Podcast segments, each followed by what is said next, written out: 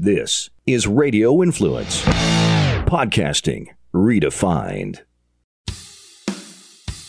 This is the Valor Hour on Radio Influence. Your weekly glimpse inside all things Valor fights and a look at what's going on in the rest of the MMA community. Now, here's your host, the president of Valor Fights, Tim Loy.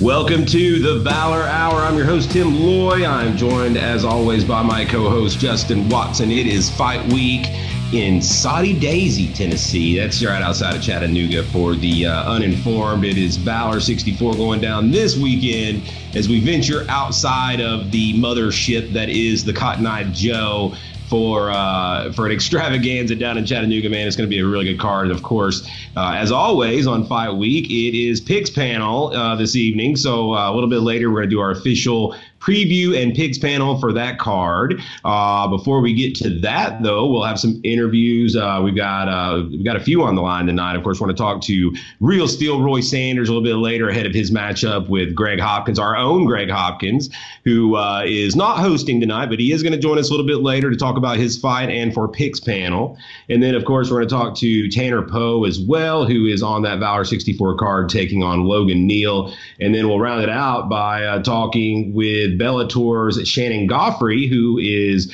uh, out in San Jose this weekend, getting ready to take on a professional boxing champion, Ava Knight as she welcomes her to the MMA uh, soiree, if you will. Of course, Shannon, a uh, Valor vet, uh, big fan of hers. I'm happy she's got this opportunity this weekend, so we'll check in with her as well. Justin, it's fight week. You ready to rock and roll, man?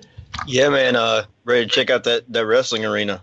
Yeah, it's a, it's it's a lot of fun. It's a, it's a, it's a great venue. It is uh, it's like a little mini dome, and so it really contains the energy uh, like really well. It's uh it, it will be hot in there. It will be intense and. Uh, be a really uh, electric show. Last time we were there was an all amateur show, and we it was one of the few times we've ever you know just had a complete sellout before the doors ever opened, and like the the fire marshal was there. They weren't letting people in until people left. It was just an absolute madhouse. So I'm expecting more of the same this weekend. We're going to talk more and more about that as we get into the show. But before we get into that, we've got some housekeeping to do here. We got a recap last week's action, and that was the UFC on ESPN Plus number 17 Mexico City card, headlined by uh, Yair Rodriguez and Jeremy Stephens, which was anticlimactic to say the least. Let's run it down here. Of course, we had uh, the prelims. Of course, starting out, Claudio Puelles takes on uh, Marcos Mariano, gets a unanimous decision win. Uh, Bethe Correia gets a unanimous decision win over uh, Sijara Eubanks. If you listened to Justin last week and uh, took the underdog uh, Correia, then you cashed it like over plus 200. It was a, it was a good call by Justin. Uh, Paul Craig, who I liked, uh, gets a submission by rear naked choke in the first round over uh, Vinicius Mo- out of Brazil, who doesn't look to be very good. Uh, Paul Craig uh, is not known to be like you know a stellar striker. Uh, you know he's got good submissions as we've seen in the past, but uh, he was lighting him up on the feet. You know, and that was kind of the angle I saw because you know Paul is the guy that he does get knocked out a lot, but he is willing to go in there and trade the leather, and uh, and he was it was enough to you know put put Vinicius in a bad spot, and he got that first round finish. Sergio Pettis with unanimous decision over Tyson Nam, uh, late replacement there. We had a doctor stoppage uh, in the next fight. Angela Hill gets a uh, TKO uh, due to a cut in the third round over Ariane uh, Carnelossi. And then uh, it was Kyle Nelson with a first round knockout over uh, Marco Polo Reyes. And rounding out the prelims, uh, Jose Alberto Quinones, a unanimous decision win over Carlos Joaquin. Justin, anything uh, stand out to you on these preliminaries? A lot of uh, Latin American flavor. Yeah, um, you know, Sergio Pettis looked good. Just kind of went in there and, and outpointed Tyson Nam and, and got the win. Um, Angela Hill using using her Muay Thai and uh, getting it done. It was it was good to see her get a get a good win like that. Um, the, the, Nelson and, and Reyes fight was weird. You know, Reyes threw a spinning back fist, and Nelson kind of countered it with his own spinning back fist, and uh, Marco Polo was out cold. Um, I think it was only the seventh spinning back fist knockout, and it was it was a good one. Uh, the the main card, uh, uh, also on ESPN Plus. Uh, we started off with uh, Stephen Ocho Peterson getting uh, the knockout over Martine Bravo. I lost on that one. Um, Irene Aldana with unanimous decision over Vanessa Mello. Uh, it was a split draw uh, with Askar Askarov versus Brandon Moreno. Uh, that was a really good fight. That was close. And then Carla Esparza with a majority decision win over Alexa Grasso. That's a little bit of an upset, slightly, I think. you know, Esparza is you know, she's been around a long time and is solid. But I think uh, in Mexico, Grasso was definitely uh, who they were probably angling to get that win. And then finally, the main event ends in a no contest. Uh, another eye poke, man. The eye pokes are rampant here lately. We only got 15 seconds in on this one before uh, that one got called. Uh, man, thoughts on the uh, main card? I actually, I think I said it wrong. I think it was actually Peterson that had that spinning back fist knockout. I'm not sure. Maybe I missed the uh, the Nelson fight. Um, I, I uh, Aldana looked great. She threw a, a nasty question mark kick um, that landed solid. Um, Brandon Moreno and, and Askar fight was was interesting. I, I thought that Moreno definitely won the decision. Um, I, I, didn't really see a draw. I think if if anything should have been a draw, maybe the the Esparza and Grosso fight. Uh, I think Grosso definitely took a 10-8 in the third round. It just kind of comes down to the second round, and um, for me, I, had Grosso win in the second round, uh, but you know, um, judges saw it a little bit different, and uh, she she handled handled the loss well. Um, but you know, they the crowd was dogging Esparza pretty good. She was getting beer dumped on her as she was leaving the arena, and um, it's a pretty wild crowd. Yeah, yeah, that was uh, that was hostile to say the least. Uh, thoughts on that? Uh, the main event. It looks like we've already gotten it rebooked from what I read earlier today. That's going to be on the Boston card. They're run it back. Yeah, um, I was I was concerned about that. I saw it too, but um, Yair was kind of acting like he didn't want the fight because um, Stephens is ranked a little lower than him, and um, you know, I don't know. Jeremy Stephens is not the guy that's going to come out there and and fake an injury, uh, especially not ten seconds into a fight. You know. um, I, from what I've heard, he got he had a scratched cornea. Um, got actually scratches on both corneas on both eyes, but um, one was a lot worse than the other. Obviously, Herb Dean did a great job. Um, you know, trying to give him every opportunity to to continue, but um, the eye, you know, every time that, that your eyelid closes on on that scratch, it just starts spasming. Um, so he, he couldn't couldn't keep that eye open, and um, unfortunate. He spent a, a, lot of money and, and a lot of time in Mexico and his training camp. He spent six weeks down there and away from his family and everything. And, um, you know, it's disappointing to, to, go in there and have it in like that. And uh, the way that Yair handled it was, was pretty classless. Um, but I, I hope uh, Jeremy Stephens gets to knock him out when, when they get to run it back. Yeah, I can concur with you there for sure. I, I, definitely don't think that Stephens is the guy. You know, if there, you know, if there's anyone out there, uh, you know, that is gonna gut through, uh, you know, adversity if he can, I think Jeremy Stephens certainly fits the bill. Uh, real quick before we wrap this one up, biggest winner, biggest loser.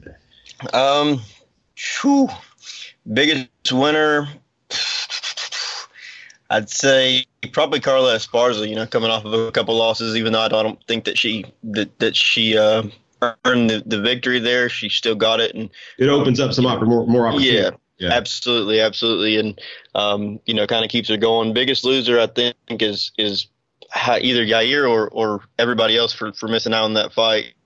Um, I think that you know it people are gonna are gonna look at Yair a little bit different after after the way he acted um, yeah, yeah, I can see that for sure, man. I like both of those picks honestly because uh, you know that was uh, this was you know not to say it was a one fight card, but it was you know, it was pretty heavy. You know the, the main event was certainly you know the the best fight on the card uh, as usual with not a whole lot of supporting cast around it. So to for Mexico City to lose that fight like that is. Uh, certainly not great. Um, I like this Esparza pick as well. I'm going to just kind of, you know, uh, just to be to be different, um, I'm going to give my biggest uh, winner to um, oh man, I'm gonna give it to Paul Craig because uh, you know he gets a finish. He's a guy that's kind of been uh, you know he probably fighting for his job. Honestly, you know he he has been in there with some really tough guys and taken some rough losses. So this is one that has kind of bought him a little bit of new life. You know he has at least shown to be a good action fighter.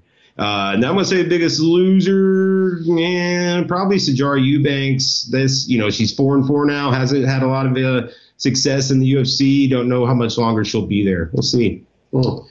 All right, that'll wrap up last week. A little bit of light action last week. Let's move on to this week. Of course, our main focus is going to be on this Valor 64 card, but there's uh, there's some other stuff going on. There's uh, Bellator 227 is in Ireland. We're not going to really cover that. There's not a whole lot of note on there that would be of interest to us. Uh, then Saturday we have the UFC on ESPN Plus again, and this one is number 18. It's uh, going to be in Copenhagen, Denmark. And so it's going to be one of those uh, daytime cards for us here in the state. So you can check it. You can that whole card will be over by the time uh, the Valor card starts. You can watch them both. Uh, let's do a quick rundown here. A big card, man. 13 dang fights. Uh, prelims. Uh, Nolan Hernandez uh, gets it started against Jack Shore, the undefeated Jack Shore out of uh, out of Europe. Mark Diakiese uh, versus Lando Vannata. That should be a pretty good action fight at 155. Macy Chiasson takes on Lena Landsberg at 135. Uh, I'm going to say Giga, Giga, Giga Chikadze versus Brandon Davis. Brandon Davis, an all action fighter. That'd probably he's a guy that'll probably be a decent underdog out there, moving back up to 145. Uh, Siyar Bahadurzada, uh, 170. It seems like he fights about once a year. He's taking on Ismail Naurdiev. Uh, Alessio Di Chirico, the Italian, takes on Mahmoud Muradov out of the Czech Republic. Rounding out the prelims, Alen Amedovski takes on John Phillips. Anything on the prelims jump out? Um, Macy Chiasson and Lena Landsberg, you know, it's kind of got some implications at bantamweight. Um, Chiasson's is just five and zero, oh, and um, you know this will be probably her biggest test. Um, Lando Vannata's got a, a, big test in front of him. You know he's kind of never never really um, never really risen to the occasion to to the star that he was supposed to be when he got here, and uh, he's going to have a, a tough one in front of him this weekend. Um, I look forward to seeing Siyar Bahadurzada and Ismail Naurdiev fight. Bahadurzada is a he's a hitter man, and um, Naurdiev is he's a killer too. So that'll probably be that'll probably be a, a fun fight. Moving on to the main card, uh, looks like we have a six bout main card. Uh, the Cowboy, the Brazilian Cowboy, Alex Oliveira takes on Nicholas Dalby at 170. Uh, our very own OSP, Ovince St. Preux over there, uh, Coach Turner over there as well uh, in Denmark as they get ready to take on uh, Michael Oleksiejczuk. Uh, the Polish uh, fighter 14 and 2, and the Polish fighter about 2 to 1 over Ovince. I was a little surprised to see the number that high because I haven't been like that high on Oleksiejczuk, but uh, you know, Ovince has lost some fights in a row. His his back's kind of against the, the wall. He's got to come with it. Uh, man, oh dang, I just now noticed this one, but this is somebody's gonna die here. Ion Cutelaba versus Khalil Rountree. If you saw Khalil Rountree fight last time, like he's turned, he's like a new guy. Like he's freaking clean, striking, very good, impressive. And Cutelaba is like guy that's going to go out there just balls to the wall 100 miles an hour and either kill or be killed. That's going to be a fun one.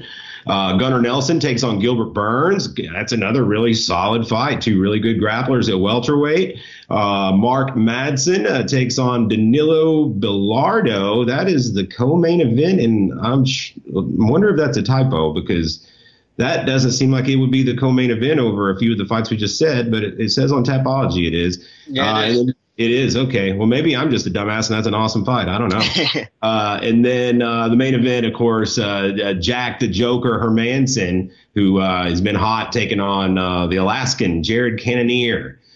pretty decent little main card, with the exception of the fact that I don't know that co-main event. What do you think? Yeah, so I guess Oleksiejczuk is. I think he's on like a 12 fight win streak or something.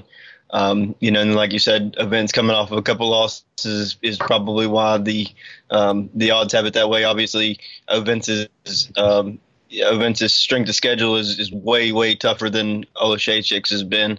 Um, so hopefully he can get back on on the winning track there. Uh, like you said, Khalil Rountree definitely turned a corner in his last fight. Uh, it's going to be that that one should be madness. Um, kind of kind of a bummer for Gunnar Nelson. You know, originally he was supposed to fight Thiago Alves. Uh, Thiago had to pull out and was, was replaced by Gilbert Burns, which is a much much tougher fight for Gunnar Nelson. You know, he's he's a ground guy, Gunnar is, and um, but he's not really known for for being great off of his back. I mean, he you know he kind of needs top control, um, and Gilbert Burns can probably out wrestle him. So being able to take Gilbert Burns down is going to be a tough task Um, so yeah, then uh, Jared Cannonier and, and Jack Hermansson, man, I'm just super impressed with Hermansson every time he fights. Um, you know, I, I, think his last couple of fights have been first round submissions. You know, over over elite grapplers. Um, Cannonier was a heavyweight at one time, so this is you know he's used to fighting a, much much larger opponent. Uh, but Hermansson just that that you know almost like a country strong, you know, and uh, I'm looking forward to that fight. I think it'll it'll shoot Hermansson right up into the top five if, if he can if he can pull it off. I honestly think he does. I've not really ever been that high on Cannonier. Maybe he's really you know improved a lot, but I've I've never really been that high on him. I like Hermansson quite a bit in that fight. Uh, let's see. That, that's that's pretty much it for that card. I'm pretty I'm pretty pumped for it. Real quick, what uh, what's the what's the what's the can't miss fight on this card for you? Um, probably the the Cannonier and, and Jack Hermansson fight. Um, you know, Jack Jack Hermansson, like I said, you know, he's he's been on a steady rise to the top, and um, with this win, he'll we'll be seeing him move up into some some elite competition pretty soon.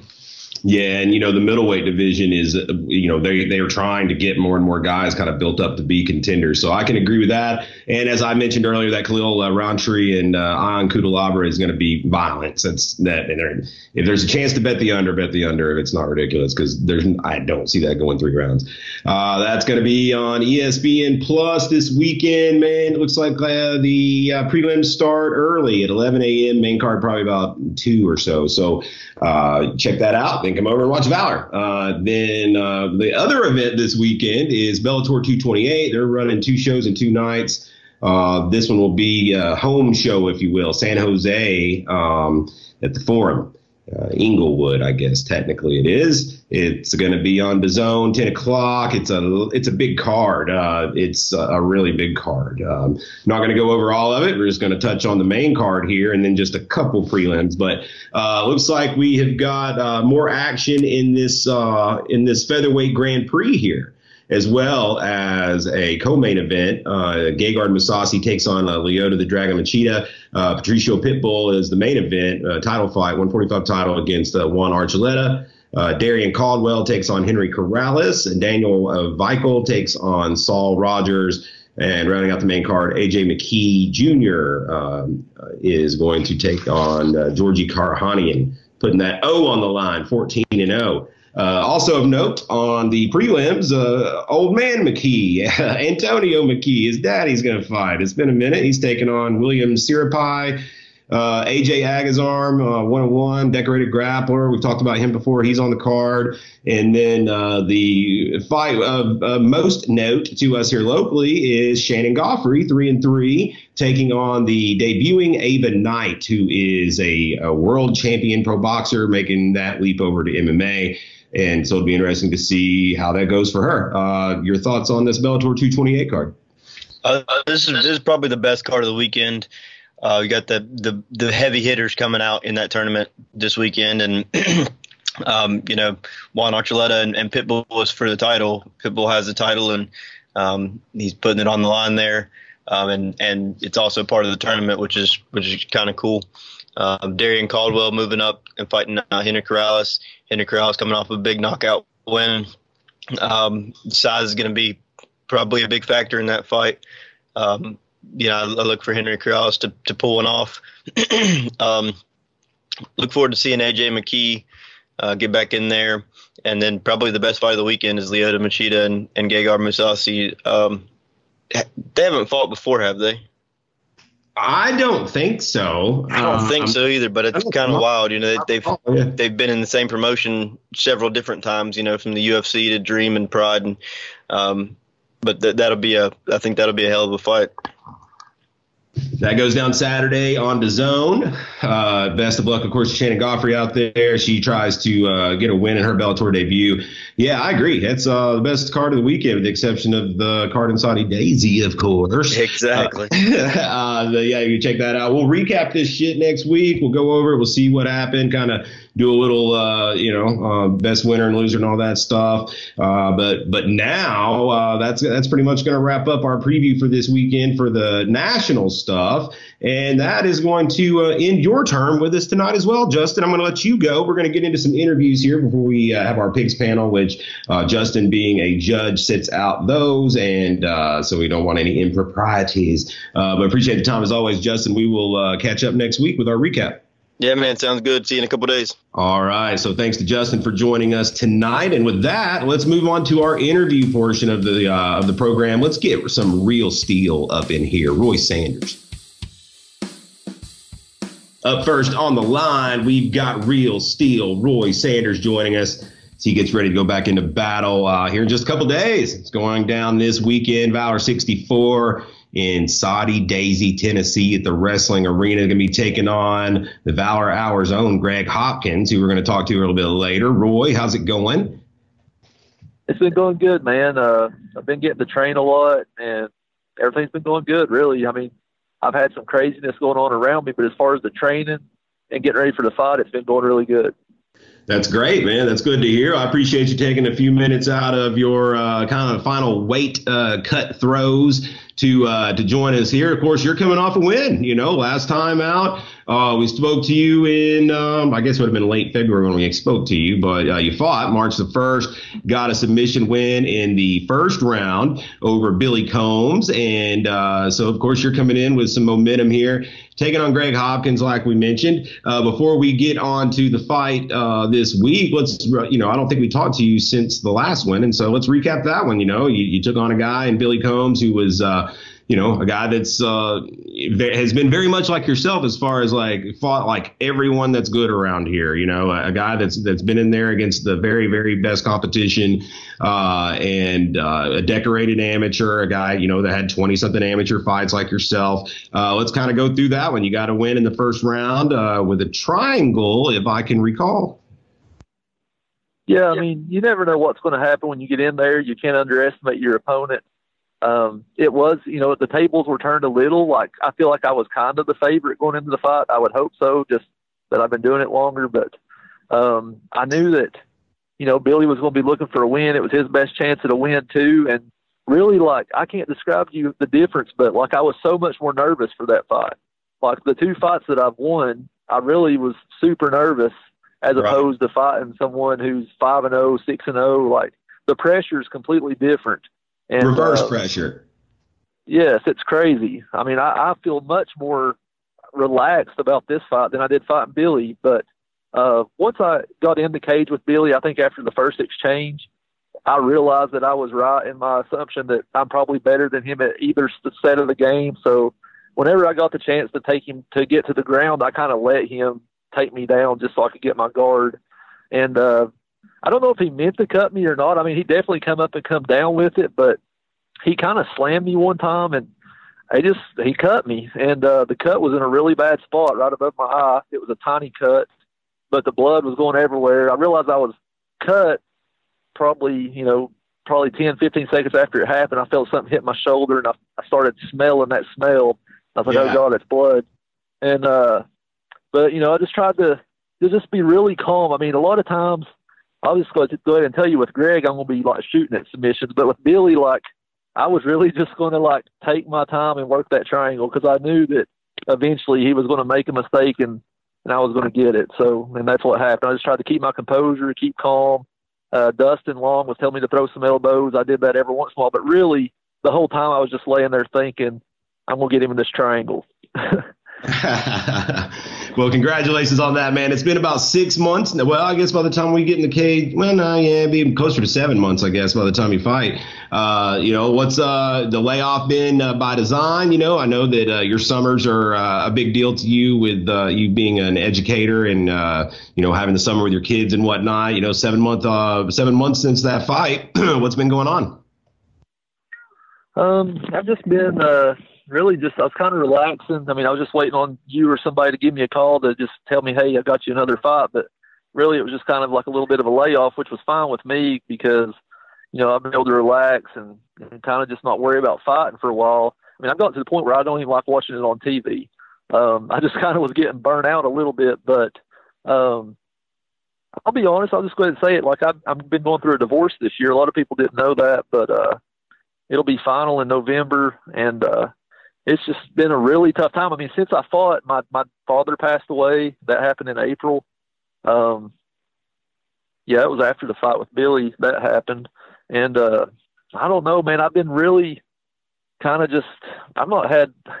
I've just been stressed a little bit. I mean, just given what's happened, and uh, whenever I took this fight with Greg, you know, it kind of just gave me something to take my mind off of things. And, sure. Um, and you know, now that actually, like me and and my, you know, and me and Candy, everybody knows I'll just say her name. Me and Candy uh, are kind of taking t- turns with the kids.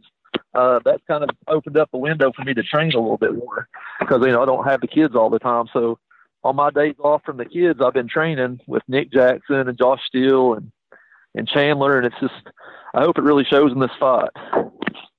Well, man, I, I, certainly hate to hear about the uh, the turmoil and uh, tumultuous situation that you're going through. So uh, my heart goes out to you there. But I, am glad that you're seeing this as a as a release, and that is uh, exactly what it sounds like you need about right now. So who knows? It could be uh, could be one of those things where uh, you know the uh, the the outlet, if you will, may be uh, very productive for you.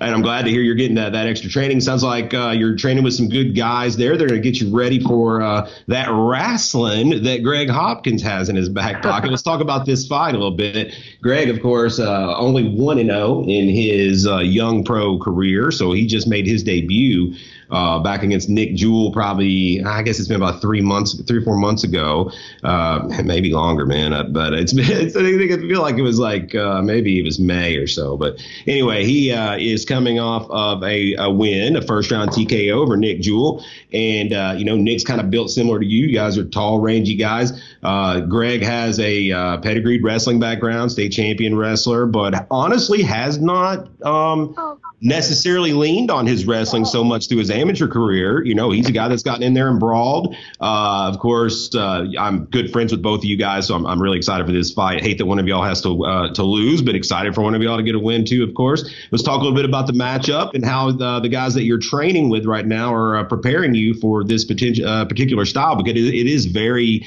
good training partners for for what you're about to see. Yeah, I mean, uh, Josh Steele is coming off a win over Chris Wolf, and I mean, a lot of people don't know him yet, and I mean, I hope they get to know him. But um, he is a great wrestler. I mean, he's really good at all aspects of the game, but uh, he's a really great wrestler. Uh, Nick Jackson's a great wrestler. He's great at judo, jiu-jitsu. Like, uh, they're really just good at everything. And as far as Nick Jewell, um, you know, I, I would say he's got more power than me stand up just because he's a, he's a heavier fighter. I think he fights heavier than me most of the time. But um, you know, ground wise, uh, Greg, you know, he never does wrestle. Like you said, he seems like he gets in there and he he wants to taunt a little bit and shake his head and you know just try to brawl with people. Keeps his hands down. Uh, I hope he's been keeping his hands up. I guess he has if he's trained with David Robbins any because if he held his hands hands down like that, David would probably hurt him. But oh, yeah. uh, he needs to uh, definitely keep his hands up. And if he comes in there thinking that he's going to brawl with me like he did that little Dodd guy and some of the other guys that I watched him fight, it's going to get real interesting because I, I don't, I don't think he can knock me out. Uh, I heard about a little wager between him and Billy Swanson about who's going to get the fastest KO or the best highlight KO, but talk is cheap. We'll see. I mean, I've not been knocked out probably in about 30 fights because this will be my 64th fight. But I've been knocked out one time, and I was dominating that fight, and I just got clipped. Um, but I've been working a lot against the cage, a lot of takedowns, a lot of stuff in the middle of the cage because if you've watched my two fights against pedigreed opponents like Chris Wolf and Winder, you know, uh, as soon as I landed a big right hand, they took me down. And uh, sure and they were, they were good right hands. It wasn't like I just threw it and missed or anything. Like where I connected, I kind of followed through too much and ended up getting took down. But so I mean, that's something I've been working on. Is just if I do land that big punch or something, just to be ready for that sprawl, to be ready to get away. Probably not even to sprawl, but just use my long arms and get away from him. Um, and if he takes me down, like I've seen him do in other fights, I don't think he's going to be like Chase or Chris and go for submissions. I think he's going to be more like when I fought Shante Barnes Barnes was not going for any submissions. He was just trying to hurt me. so sure. I mean, he was just punching and punching. Like I kept, I was giving Shante Barnes submissions. I was like, please take my back. And he just kept pounding me. And uh, you know, I hope that Greg, you know, if he takes me down and starts to ground and pound, uh, I mean, if I get full guard and he feels those legs walking up his back, he'd better be concerned. Just like he said, Billy should have been concerned when he was commentating it because if he goes to punching me and getting cocky and thinking he's hurt me, that's when I'm going to get him. And uh, nobody knows it's a secret. I mean, I'm good at the triangle, so I mean, even I think if people prepare for it, it really doesn't matter come game time. Um, but I've been working other submissions too. Uh, been trying to work on my body more, like where I'm tall and lanky. Like when I first started this, I was trained by short dudes. you know, nobody really tall and lanky. So I've been really trying to work on stuff that's going to work for me and and my body type, like D'Arces and things like that. Using my arms more. I love to hear it, man. It sounds like you're really dialed in on this fight camp, which is uh, which is great to hear, really. Uh, you know, because I really am uh, looking forward to seeing, uh, you know, the best version of you that you can be uh, this weekend, man. And uh, you know, before uh, before I let you go, I want to let you give some shout outs where they're due. you know, any sponsors, training partners, friends, family, any kind of love you want to give, I'll let you have at it. Um, Southern Steel Tattoos in Norton, Virginia. I mean, they've always sponsored my shows. They've always sponsored me. so I want to give them a shout out and uh, just all, all the people that are local here that are like great fighters and great athletes that nobody really knows about anymore because we started this back in like 06 and uh, like Nick Jackson, uh, Adam Mays, Josh Steele, everybody knows Chandler. Um, just some great talent here. Ned Spears, uh, Ned's been working with me a lot.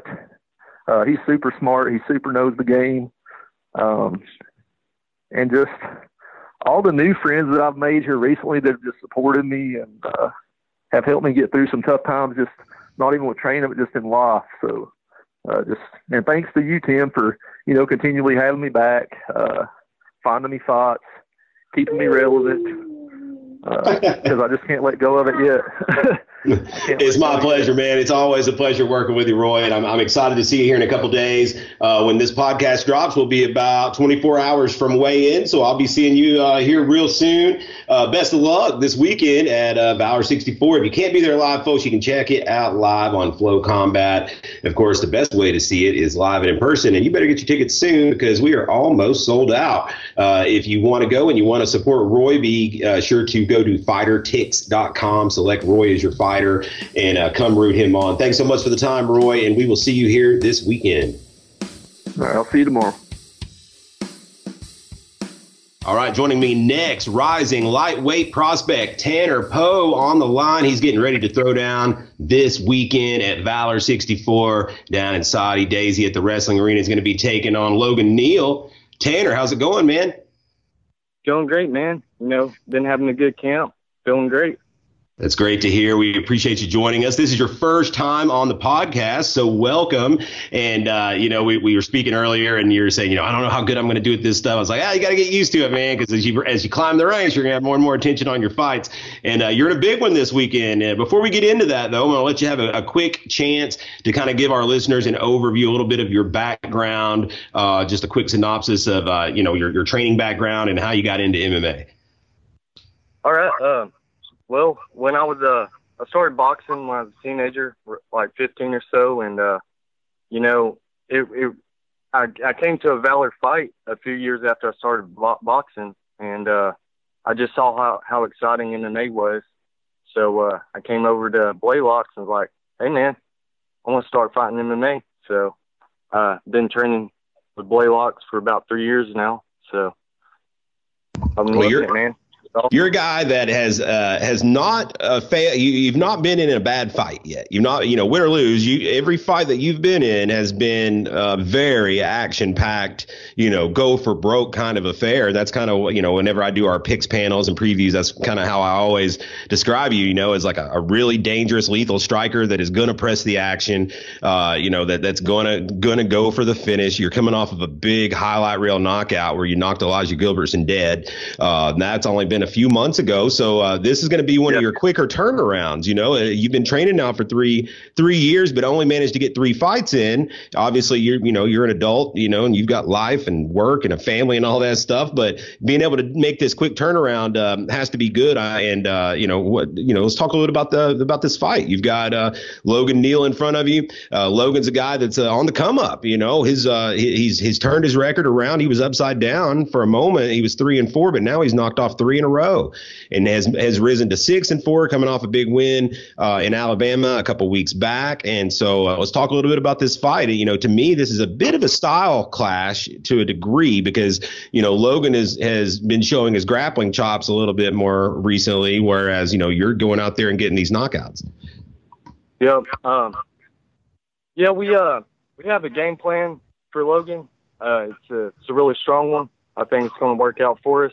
And uh, yeah, I mean, I, I like Logan, and uh, you know, he's a champion in Alabama, and I'm just ready to see if I'm on that level, and I believe I am. So. You know, I think uh, I, you know, the people that you know aren't privy to the the inner workings of things. This is a fight we've been talking about now for several weeks, but we've only announced it uh, about a week ago. So, uh, you know, it's been official now for about a, uh, nearly two weeks, I guess you'd say. But it was a fight that, you know, we knew that Logan had a fight coming up in Alabama in between against a tough guy. And so it was one of those things where it's like, well, you know, as long as he comes out of this unscathed, then, you know, we've got a fight. We're good to go.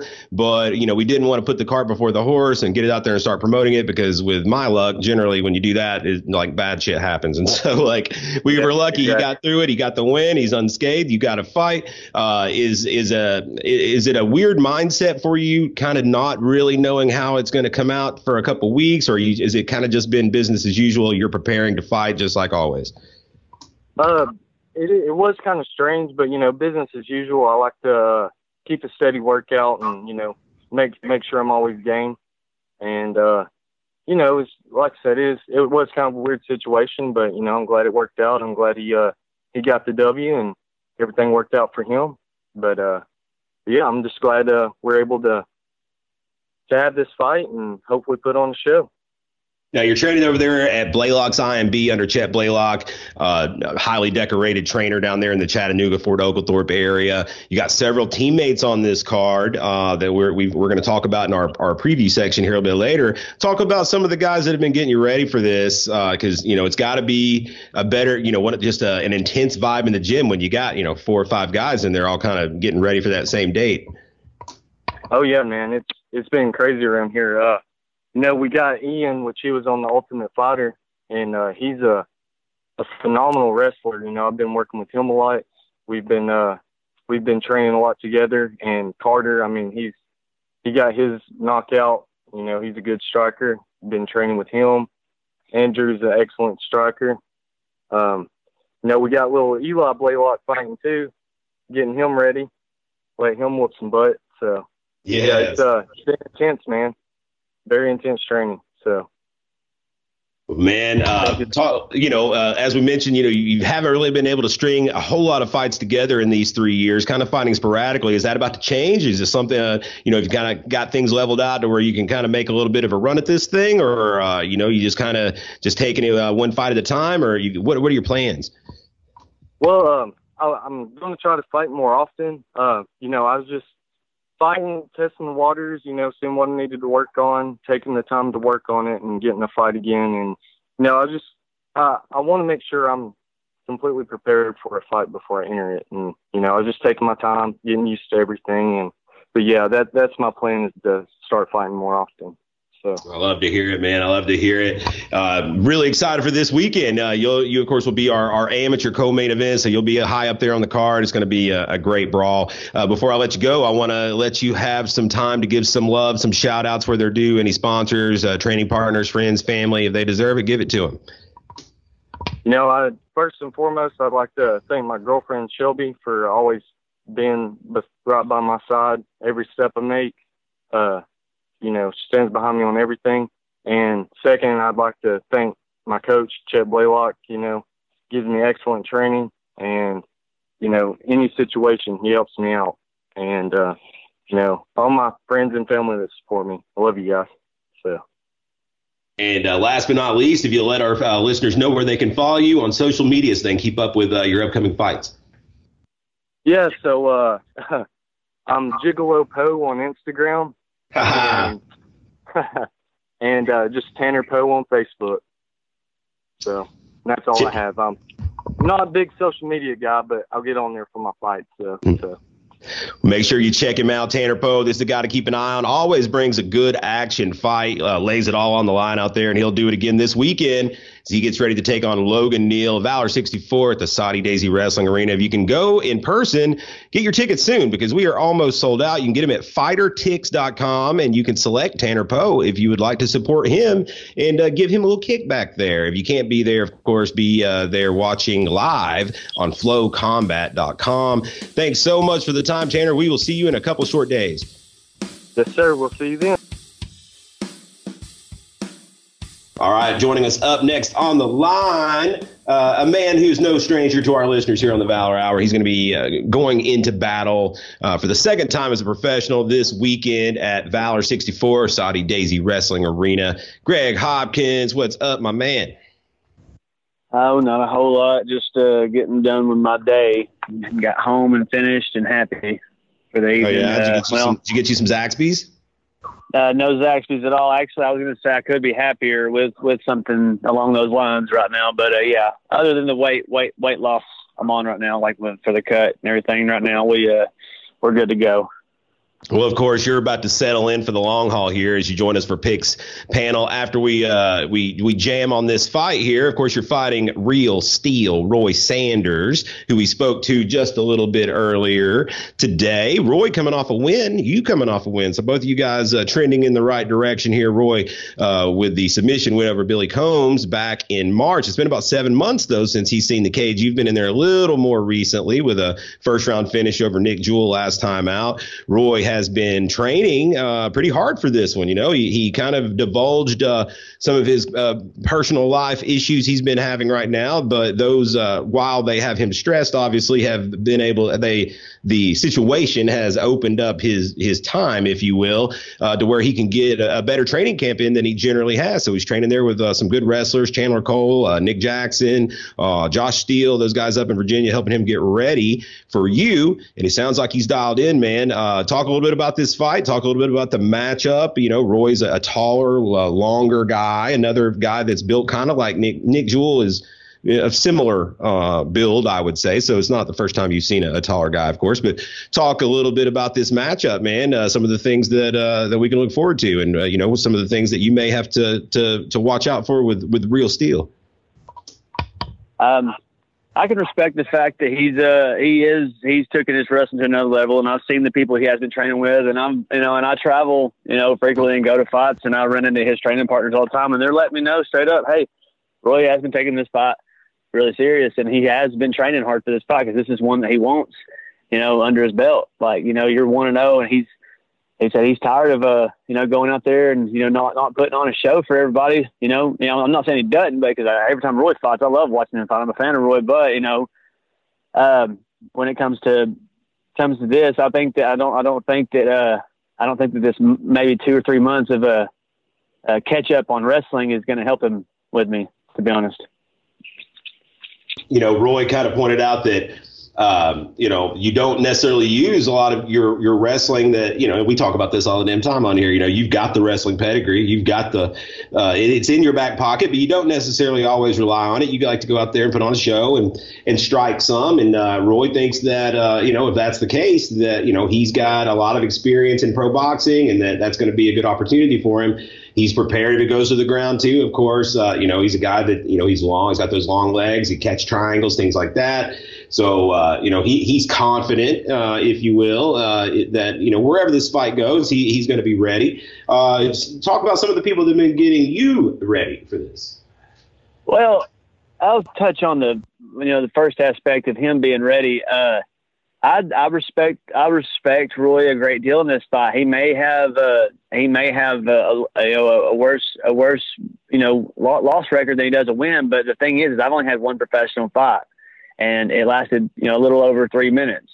So I still have yet to see, you know, a three round fight. And I know that Roy is capable of going the distance in those. And I've, uh, I've never fought a 15 minute fight. Uh, I've never made it 15 minutes in a fight. So that, that, that's something that does get me excited about this fight because I think that Roy has been training for the, you know, against takedown. And people don't understand though, is, uh, my, my wrestling isn't really implemented in my stand up game as much, like as far as like taking down, but like when I get, and if I can get like underhooks, if I can get in the clinch, if I can get you down the ground, if I can do anything and just get my hands on you, then I will implement my wrestling because I know how to put pressure on people. I know how to take pressure off people. I know how to push them and pull them. I know how to throw people. So if he's training, getting ready for throws, I hope he's ready because he might get some, uh, you know, some air flight miles here this weekend. Uh, but as far as me getting ready, I've been training. Uh, I've been up to Killer Bees. And, uh, you know, I went by Blaylock's a few times a, a while back and uh, just been like, you know, running around. But I've been trying to find me a home gym and uh, I've been training like a lot frequently and a lot more at uh, Jack Crop and Agoge combatants in East Ridge and uh, East Ridge Chattanooga. And they've been, uh, you know, you know, leveling me up on my uh, jiu-jitsu game. And uh, I still haven't even like done a tournament for jiu-jitsu or done anything really with it. I've just kind of been fiddling with it. So my ground game's picked up. Um, I would say honestly, like at least a hundred percent. It's like really, like if I can, because now I know, now I've been like learning, you know, a lot more submissions. I've been learning how to, you know, stay out of submissions and like, and the only way I've been learning is, you know, I've been rolling with Logan Neal, you know, Sterling Peace. I've been learning with, uh, rolling with Matt, Elijah. He's on the card too. There's a lot of people that I have uh, taken taking account and helping me for this fight. So uh, I hate that I can't name all of them right now, but uh, I, uh, everybody at Agoge, everybody at Killer Bees, and you know, and I, I appreciate all the support from Blaylock's and everybody around the Chattanooga area that uh, helped me out and got me ready. And the thing that really does excite me about this fight the most is the fact that he's got 17, 18 fights. He's got a lot of fights, and he's got you know he's got some boxing you know criteria with him. That's one of the things that I can respect is his stand up game because. uh I've watched his bouts. I've watched his stand up game, and uh, uh, I know he likes to throw, and he's a headhunter. And and if you leave your hands down, he's going to try to implement his game and his will to try to end me. But uh, if he can't do it, he can't do it. And I'm just saying, I think my wrestling's going to trump anything he's got right here of course, uh, you know, it's a fairly quick turnaround for you off of that pro debut. Uh, you know, you had some time off in between making the jump from amateur to pro. Is this a situation where you wanted to kind of keep the stack of the fights together here, or are you going to take a break for the holidays after this one, or uh, what's what's kind of the you know short term goals? Well, the short term goal was uh, really just to by this by this year I wanted to get one professional fight in, but when we got that first one in, I was you know I didn't take I didn't take damage. I took a couple kicks to the head, but other than that, I was good to go. But like like I coming off my last amateur fight, I broke both hands and I took a year off, and and I, and and it was against my better judgment to even take that take that fight, uh, but I took it anyways and ended up breaking my hands, and it really set me back a long time. So no uh, after that first fight, I didn't take any damage, and I decided, hey, I want to get one. I got another one in for the year's over with, and uh, and if uh, if I'm being frank and being honest, if I and I'm not looking past Roy at all, like because I'm taking him, I'm taking him serious. But if I do get past him, I really would uh, push for one more fight before before uh, before next year. And uh, I'd like to be three and zero oh by January 2020 to start putting my hat and names out there for you know for for, for opportunities. Most definitely, man. Most definitely. Well, we're looking forward to it this weekend. Of course, usually on commentary, Greg is, but uh, this time he'll be in the cage, uh, do it, letting his letting his actions do the talking instead of his yapper, because he can get a little long winded. You know, I'm gonna let you give some uh, some uh, shout outs where they're due, Greg. Uh, friends, training partners, sponsors, uh, anybody that deserves some uh, some uh, some shout outs. Go ahead and do it. No, well, you know, first off, you know, Valor for you know allowing me to fight and y'all coming y'all come into the back door of Chattanooga out Soddy Daisy. This is awesome. That's another reason why I wanted to be on this card because I, you know, a lot of people that always say, "Hey, I would love to see you fight if you weren't fighting so far away," you know. But and now you know they don't have that excuse. So just for that reason right there, I could you know they all like I have so much support coming to this fight. So for everybody that's got a ticket. And those who can't, who, who said they're going to get a, a, you know a subscription to Flow Combat just because they want to watch me fight, dude. Thank you guys. You're awesome. My sponsors, uh, Best Home Builders. Thank you. Uh, GH Maintenance.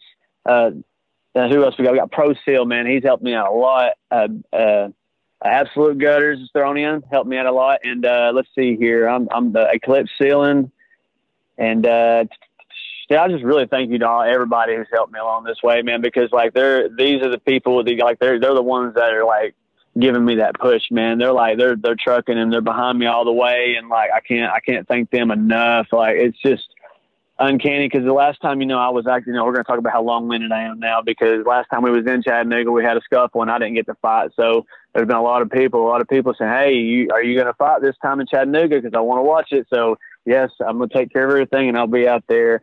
But uh, y'all can catch me on Facebook, uh, Instagram.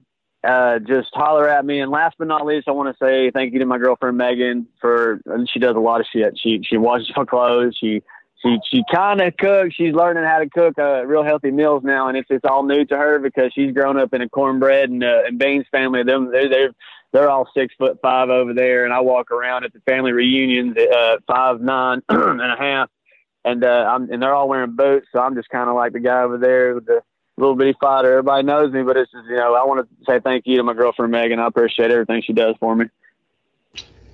And last but not least, man, let's let them know where they can follow you on social media so they can uh, keep up with uh, your upcoming shit.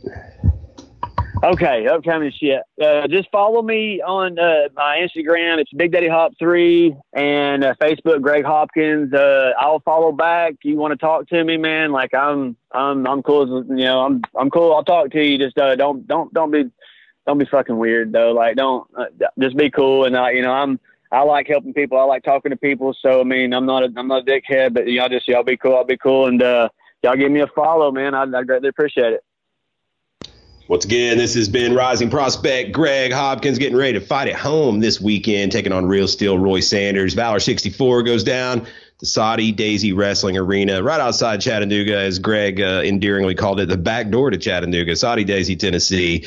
Uh, you can catch it live on Flow Combat if you can't be there live, but the best way to do it is to be there live. And we are almost out of tickets. So if you want yours, get them at fightertix.com. Choose Greg Hopkins as yeah. your fighter so he gets that support. Thanks so much, Greg, for the time. And uh, we will be seeing you at weigh ins here shortly. Oh, yeah. Be there. All right, our final guest this evening, joining us from all the way out in California, getting ready to make her Bellator debut. It's Shannon Goughary. Shannon, how's it going? Oh, it's great. How are you doing? Doing great, doing great. It's fight week for us out here in Tennessee. It's fight week for you out there. So it's a busy weekend, of course. Uh, you know, you are getting ready to make your Bellator debut, welcoming a professional boxing champion in Ava Knight into the cage for the first time. This is a, a bit of a trend that we're starting to see, uh, especially in Bellator. Uh, these uh, these professional boxers, mainly female professional boxers, making that leap over to MMA. Of course, uh, Taylor Turner fought fought Heather Hardy in a similar situation here not too far back. And so far, results have been pretty good. Uh, you know, let's talk a little bit about it, you know, how this all kind of came about, uh, the experience up till now. Of course, you fought all over the country. I've, I've bragged on you so many times about taking like these tough ass fights all over the country against the top girls out there, main eventing against the hometown. So it's not something where you're not, you know, it's not like you're not used to being in uh, the spotlight here, but uh, you know, all the media and things like that involved. You're out there for a full week. Just kind of talk about the experience so far. Yeah, it's been great so far. Um, I just got in uh, today. Um, so kind of did like little photo shoot, checked into the hotel. Um, I think the trend of the boxers coming over to MMA is interesting. You know, I've seen some of them do it really well and some of them not do so well. So with her never fighting MMA, you know, I'm not exactly sure what to expect other than, I mean, I know what I like to do against people who are primarily boxers in the gym when we spar. I know what works and, um, you know, I mainly focused on my game and things I like to do. Um, as far as my striking, I definitely kick a lot more than punch. So I think that's something, you know, she's not going to be as used to getting kicked. And if she stands in a traditional boxing stance, it's very open for a lot of kicks as well. So we'll um, see how that works out. And uh, my ground game is very good. So if I want to take it to the ground, I think that I will, you know, be way better than her on the ground as well. You know you're three and three coming into this, so you've got a, a, good a bit amount a good amount more of pro experience than her in MMA anyway. She has a lot of pro boxing fights, but then you know your three and three record doesn't tell the whole story because you've got just a shit ton of amateur fights, high level amateur fights that very well could qualify as pro pro level opponents. So uh, you know there's something to be said for that amount of, of cage time and experience uh, and just overall well roundedness because you know you you've done pro Muay Thai, you've uh, you've obviously done plenty, plenty of pro MMA. You so you can strike. It's not like you are an inept striker, but you're also, if I'm, I'm not mistaken, you're you're got your purple belt in BJJ too, right? Yes, I do. Yeah, yeah. I've uh, been training jiu-jitsu probably eight years. Um, train it every day, at least, usually at least twice a day. I'll do jiu-jitsu, and um, yeah, so I mean, my jiu-jitsu, you know, no nothing to mess around with. If it ends up on the ground. You know, so, I, I have. Oh yeah, I think I think that if, if it goes to the ground, you're going to be a, a very very heavy favorite. I think the the main catalyst in this whole thing is going to be how well she can adapt to, uh, you know, the clinch, you know, your takedown attempts, you know, things like that, and and like you said, being kicked. Uh, I think it's it's just a whole new ballpark, and uh, she's you know she this is kind of a home fight for her. I would imagine there's a lot more pressure on her than there is you at this point. Although obviously you want to have a nice performance in your Bellator debut, hopefully get brought back and uh, you know they they've shown uh, in the past. You know we've we've we've sent some you know some people out that way. Uh, Corey Browning, uh, Taylor Turner, both have been successful and both got brought back. So uh, you know, I know that uh, you know the spotlight is on Ava Knight as the uh, you know the pro boxing champion. She's the promoted fighter. Uh, so I think it's going to be very easy for people to overlook you. Does that does that make it a little less? uh, a little less pressure on you, or you, you kind of go in there kind of knowing you're the underdog on paper, but at the same time, you've got a great opportunity to knock off a, a, a great name on a huge venue at the Forum. Yeah, absolutely. Um, I think maybe it's. I'm not really sure about the pressure. Honestly, it's something that I'm used to. I've gone in on the underdog. You know, being the underdog, probably the majority of my fights, I'm most of the time traveling and fighting the hometown person. So I'm used to everybody, you know, kind of overlooking me and thinking that, you know, the person that I'm fighting is going to kind of just take over. But I don't necessarily think that's the case here. Like, I think, you know, maybe there's probably, yeah, there probably is a lot more pressure on her to perform well because she's done so good at boxing. And I kind of I haven't heard much of what she's saying about it, but she sounds like she has something to prove about. You know, she feels like she can do the transition to MMA better than anybody else has. I think that's about all I've really heard from her about, you know, why she's switching. I mean, I think she's putting a lot of pressure on herself, just um, you know, to prove that she doesn't think that some of the females that have switched over have done such a great job in MMA, and she thinks that she can show that she can do it better. She's going to have to prove it. She's going to have oh, to yeah, prove it yeah. tough one. Absolutely. I mean, this isn't boxing, so you know, we're going in there for a boxing match. I would have a lot more to worry about, but right now, I mean, you know, she can punch me in the face. I'm used to getting punched in the face, you know, been doing that this whole time. but as far as getting kicked, getting taken down, and everything, that's something that she's not going to be used to. Let's talk about this training camp. Yeah, let's, let's talk about the uh, the people that have been getting you ready for this. Of course, you train there at Nashville MMA in Nashville, Tennessee, where we'll be uh, coming here in just a few short weeks. Uh, so, you know, talk about the people that have been getting you ready uh, for this big fight. You know, I know you've got just a a plethora of people over there that uh, you know to kind of help sharpen your tools. Oh yeah, we've got um, yeah, just a ton of people around, you know, a lot of a lot of people getting ready for fights as well. Uh, Valor's coming to town. We've got like 15 guys fighting on that card. Um, as far as my training camp, I mean, it's been, you know, basically everything but boxing. You know, so the punching, I mean, the the kicking, like lots of kicks, lots of takedowns. Um, you know, I'm not gonna learn how to outbox the boxer. I mean, I can outbox some boxers, but you know, at her level, that's not what I'm going for. I'm not going to come in there and, you know, try to throw punches with her. I'm going to come in there throwing kicks and, you know, take it to the ground if I need to, but, you know, a lot of kicks. Most definitely. So, of course, uh, you know, you're going to be weighing in there here. Uh, I guess when this podcast drops, you'll be weighing the next day. So Friday, the fighting Saturday. Um, you're on the preliminary card. Do you are you uh, have you been informed yet? Like whereabouts on that? Like when you'll be fighting, so our, our listeners can kind of know when to tune in. Oh man, I'm not sure. I know the prelims are going to run from 4:30 to 7 California time. Mm-hmm. I believe I'm around the middle of the prelim card. So probably not, like nine. I'm not exactly sure. Like nine our time, probably give or take, if I had to guess. Then. Yeah, because it would be. I think the prelims end at nine. It's two hour difference. Oh wait, are you Eastern Three. time? No, we're in Eastern time here. Yeah. Oh, okay, yeah, yeah. So probably around nine, nine o'clock Eastern time, I would guess. Maybe very good, very good. Between eight and nine, sometime. Well, I, uh, I, definitely wish you the best of luck. We want to see shine out there. We'll be rooting for you, and uh, we'll be at Soddy-Daisy while that's happening. So we're going to keep uh, our crowd there updated on how the fight's going. If we can got a way to show it, we'll show it up there too. But uh, before I let you go, I want to let you give some shout outs where they're due. Any sponsors, friends, family, training partners. If uh, they need some love, go ahead and give it to them.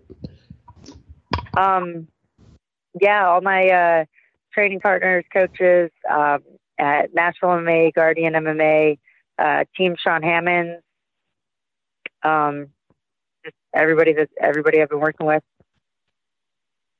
And uh, where can our uh, listeners follow you on social media so they can keep up with your uh, fight career? You can follow uh, Shannon Goughary on Facebook, Shannon Goughary on Instagram. You heard it here, folks. Shannon Goughary getting ready to make that Bellator debut. She's fighting this Saturday on Bellator 228. You can catch it on DAZN or the Bellator app, I believe, for the preliminary fights. And uh, she'll be taking on Ava Knight. Lots of good vibes going her way. Thank you so much, Shannon, for the time. Best of luck out there. All right. Thank you. All right, folks, that concludes our interview portion of the show. It is time to get to the main event, and that is your Valor 64 preview and picks panel. This is what you came for. And uh, we've got our picks panelists on the line, of course. Greg Hopkins stays on with us. Uh, he is in the lead going into this final event of the quarter before we. Uh, uh, start anew for the Nashville card next week. He has a 30 and 8 record going into this. Mark Laws in second, three behind him, 27 and 11. Uh, Jeff Hobbs bringing up the rear at 24 and 13. So six six behind there is Hobbs will have to make some uh, contrarian picks to have a shot to come back here. Of course, we've got 18 damn fights, and so there's room for some uh, some movement here, folks, and uh, there's some upset potential along this card. Of course, Valor 64 goes down this Saturday night at the Soddy-Daisy Wrestling Arena right outside Chattanooga, Tennessee, in Soddy-Daisy. Uh, you can catch it live on FloCombat or catch it in person and uh, get your tickets at fightertix.com and get them soon because I don't know that there's going to be any left at the door going to be a badass environment in there. If you've not been uh, to, uh, well, we've only done one show there, but the one show we did there was freaking crazy. So uh, it's going to be uh, it's going to be wild. And uh, of course, uh, Greg ditching the headset of commentary duties for the gloves in this one. So we'll see how these guys pick on Greg's fight. Mark, of course, will be there working the cuts as always, and then Jeff the voice of valor will be in the cage uh, starting fight. So uh, let's get this uh, let's get this bad boy rolling, man. Uh, up first, it is going to be uh, we got three Thai fights uh, to open before we get to our title fight a little bit later. two juniors fights to open us up. The first one is going to be 150 pounds. Got a couple 15, 16 year olds going at it. It's going to be Kobe Roberts making his debut out of No Mercy MMA, the Goon Squad out of Union, South Carolina. This will be his first fight, so not a whole lot of information on him. We know he trains with the likes of Paul Teague, Brian Jackson, uh, those guys that were very successful on the last Valor card. So they're coming in hot uh, the Goon Squad's got some uh, momentum rolling into Soddy-Daisy. They'll be taking on uh, it'll be Tyler Jones, one and one. Now, and I should preface this is going to be K1 rules, guys. This is not Thai. This is going to be K1 rules, uh, glory rules, if you will. Uh, Tyler Jones, one and one. His last time out, we saw him get a decision at the Cotton Eyed Joe, the son of of a badass Uh, you know, uh, Travis Jones is his daddy, and uh, if you've been around the scene long, uh, you know that Travis Jones is a hard hitting mofo. So we'll see if uh, the the younger uh, Jones can live up to the the large shoes of his daddy. And let's start things off here with it's going to be Greg leading us off because he's in first, so he's going to make the first pick. Uh, okay, all right. No Mercy MMA, Union, South Carolina. Cody. Oh, I should have said Tyler Jones is representing United Karate Studios in Dalton. And now is Ben Cocker still there? Do you have any ideas? He's I believe I believe I don't know that he's not, but there's several, there's a few different satellite locations now. There's not there's more than one United Karate Studios, and they're all under that little umbrella. But if I'm not mistaken, don't hold me to this, but I think his dad Travis may have kind of like started their own branch, maybe. Really? That's well. That's news to me. I because I was actually trained with Travis Jones over there at Ben Cocker's years back, and uh, when you to Yeah. talk about a, a fucking motherfucker, Yeah. he's mean. That's a mean kickboxer, dude, and I'm not joking. Hey, he is. He is. And you know, and I've seen Tyler Jones fight before too, and Tyler, uh, uh, Tyler's still green. Tyler's still green. Tyler's still young, man. He's learning a lot, but uh, he's learning. He's learning quick, and. uh but these Cody Roberts, the only thing that Cody Roberts has got coming for him, he's coming out of No Mercy MMA, dude, and those guys are unpredictable. Every single guy that they have coming out of that gym is wild and uh, and, and, and they're wiry. You you can't predict anything at all. You might think a shot's coming, and guess what? Uh, overhand left's coming. I don't know how they do it. They do spinning back fist, so you know that's going to be taught. You know that kind of stuff's coming. But with that being said, uh, you know, Travis Jones is a tough dude, and I think his son's following behind him in his footsteps, and he's got a he has some some stuff to live up to right now. He's got a one and one record. Um, uh, he's a pretty tough kid. He's gonna have to. He, he, he's gonna grow. So I'm gonna go with Tyler Jones on this one. Uh, All right. for my first pick. Yeah, Greg starts us off. Tyler Jones, uh, Mark. as much as it pains my soul, I have to agree with fucking Greg, man. Yeah, you know, Travis is a bad dude, man, but Tyler, you know, he's still going to grow a little bit, but I think he gets it done against the guy who's debuting. All right, that's two for Tyler Jones and Jeff Hobbs. You'll be the final pick. Yeah, um, like you said earlier, I got to make up some ground here, so I'm going with Kobe. I figure All in these first few fights with these kids, anything can happen.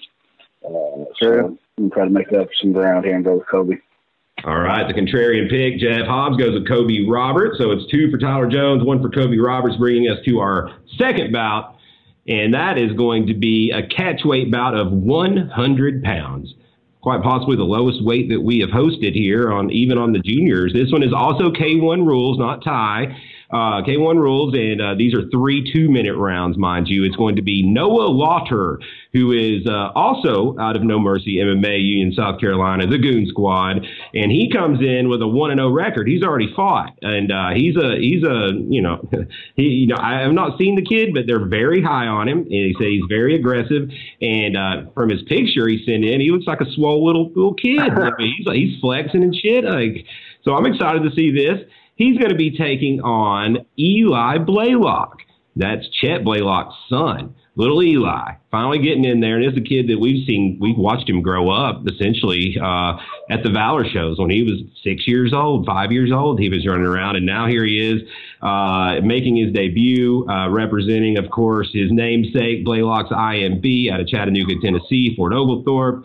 Uh, he's gonna he, he's a little bit taller, uh, I believe, for the weight. He's a he's a tall, uh, rangy kid, and uh, you know he's grown up his whole life uh, around the sport. But this will be his first time getting in there under the lights. Uh, in a big venue uh, that's going to be packed out. I know he's pumped up for it, and I'm I'm pumped up for this fight, man, because both these kids look like they're going to get it and they're going to bring it. And we're going to start it off with Mark.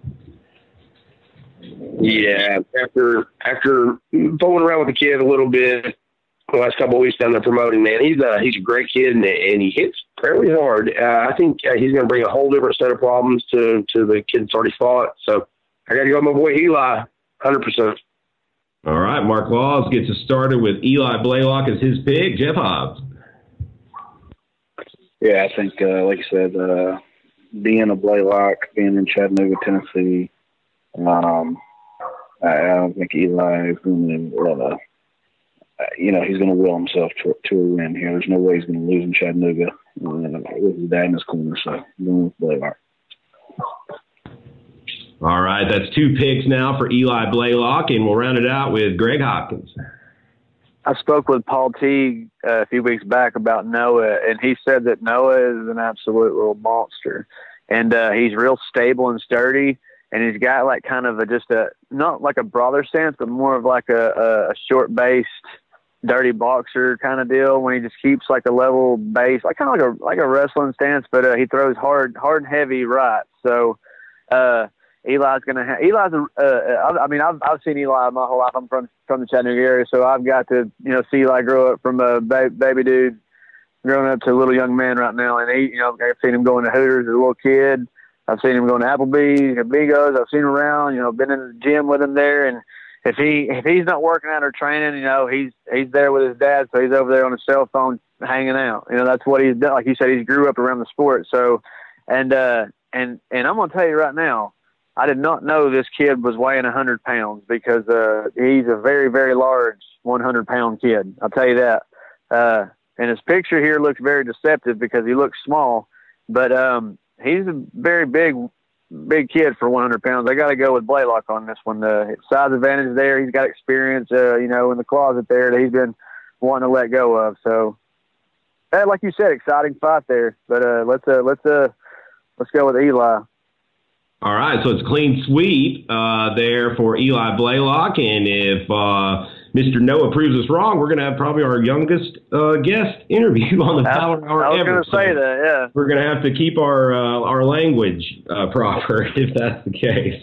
Uh, moving on to our final preliminary bout, it's going to be uh, Thai rules. Uh, these are going to be uh, advanced Thai rules. they will not be wearing headgear. They will be using elbow pads, and this is going to be a welterweight bout, and it's going to be Corey Farmer, who was originally supposed to fight on the last card. He was supposed to fight Thomas Fowler. He, uh, the Fowler wasn't able to get his medicals in time, so he, his fight fell out at the last minute. So he was, you know, urgent to book another one. Uh, Corey is 0 and 3 in MMA, but this will be his debut. Uh, in Thai kickboxing. He comes out of Wombat Boxing in Howell, Michigan. Long trip down the road to Soddy for uh, Mr. Farmer. He'll be taking on the debuting Eric Jones out of the American Killer Bees in Cleveland, Tennessee. This will be the first combat experience at all for Eric Jones. Uh, he, uh, you know, he trains over there with some good guys, though. He is a Chattanooga police, I'm sorry, Cleveland uh, police officer there. And so, uh, you know, David Robbins is who he trains under. This will be the first of a few entrants on the night for the American Killer Bees. Jeff Hobbs will lead us off. I am going to have to go towards the Killer Bee on this one. Yeah. Um, I can't even think of his name. Eric Jones. Eric Jones. Eric Jones is my man. Eric, Eric Jones. Boy, Eric Jones. I that's the selection for uh, for Jeff Hobbs. He starts us off with Eric Jones. Let's go to Greg.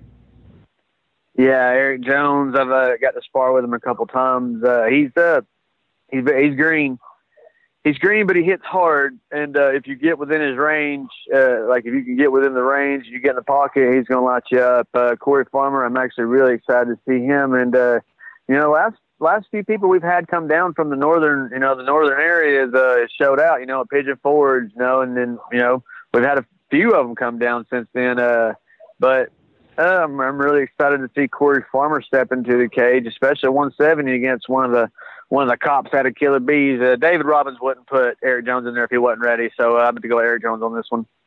With Eric Jones too on this one. Okay, so it is a clean sweep there for Eric Jones. So that's two clean sweeps in a row. And that brings us on to bout number four. And this is going to uh, switch gears a little bit. Let's get into some MMA. We're about to have a, uh, a parade of North Georgia high stand um, uh, debutantes, if you will. Uh, the first fight uh, in our MMA card is going to be at featherweight, 145 pounds. It's going to be Leonardo Lechuga making his debut out of North Georgia High Stand in Dalton, Georgia. This is the son of head coach Nalo Lechuga. Uh, he's got some high school wrestling, from what I gather, going to be more of a grappler, uh, most likely coming out of Georgia High Stand. Not saying that they do not have uh, striking skills, but I believe uh, you know this guy's pegged as a wrestler early. He'll be taking on the debuting independent Chris Weathers, and uh, he is out of Fort Payne, Alabama. Uh, I believe he trained some of those guys at Black Lion, like Chad Finnerty and those guys, but I don't think he's with them officially. Uh, he is 0 and 1. I have written down that it is de- it is his debut, and that is incorrect. He is 0 and 1. He uh, he lost his debut on an Alabama show uh, last year. I think he I think he lost by by KO with uh, no no no no. I'm I'm I'm all kinds of jacked up here. I'm so sorry. Yeah, I think you're thinking uh, of Christopher Barnes. I'm thinking of Chris yeah. Barnes. I've got two Chris's, both independents from Alabama. This is Chris Weathers, and he is indeed a debut. So strike that. He this is his first fight, and he took this fight on very short notice. Originally, this fight was supposed to be uh, Lechuga versus someone else that pulled, but uh, it is Chris Weathers stepping in. He's a friend of Logan Neal. That's who who brought him to us. Looks like he's a he's put together. Looks like he's a he's in shape. Uh, Logan says he's going to be a you know a brawler. Doesn't have a lot of ground skills but uh, he's uh, he's aggressive and athletic and strong. And so, uh, you know, his two debuting guys, you've got a guy, you know, out of a, a good grappling gym against a, you know, a, a stout uh, brawler type here in Chris Weathers. And we're going to start things off with Greg. All righty. Uh, Leonardo, man, I have not got to uh, got to roll with him at all yet, but uh, you know I have rolled with his pops, and um, I will say I'm sure the apple doesn't fall far from his tree. And you know Nacho, he's no slouch. Uh, I'm sure his son ain't ain't, ain't soft either.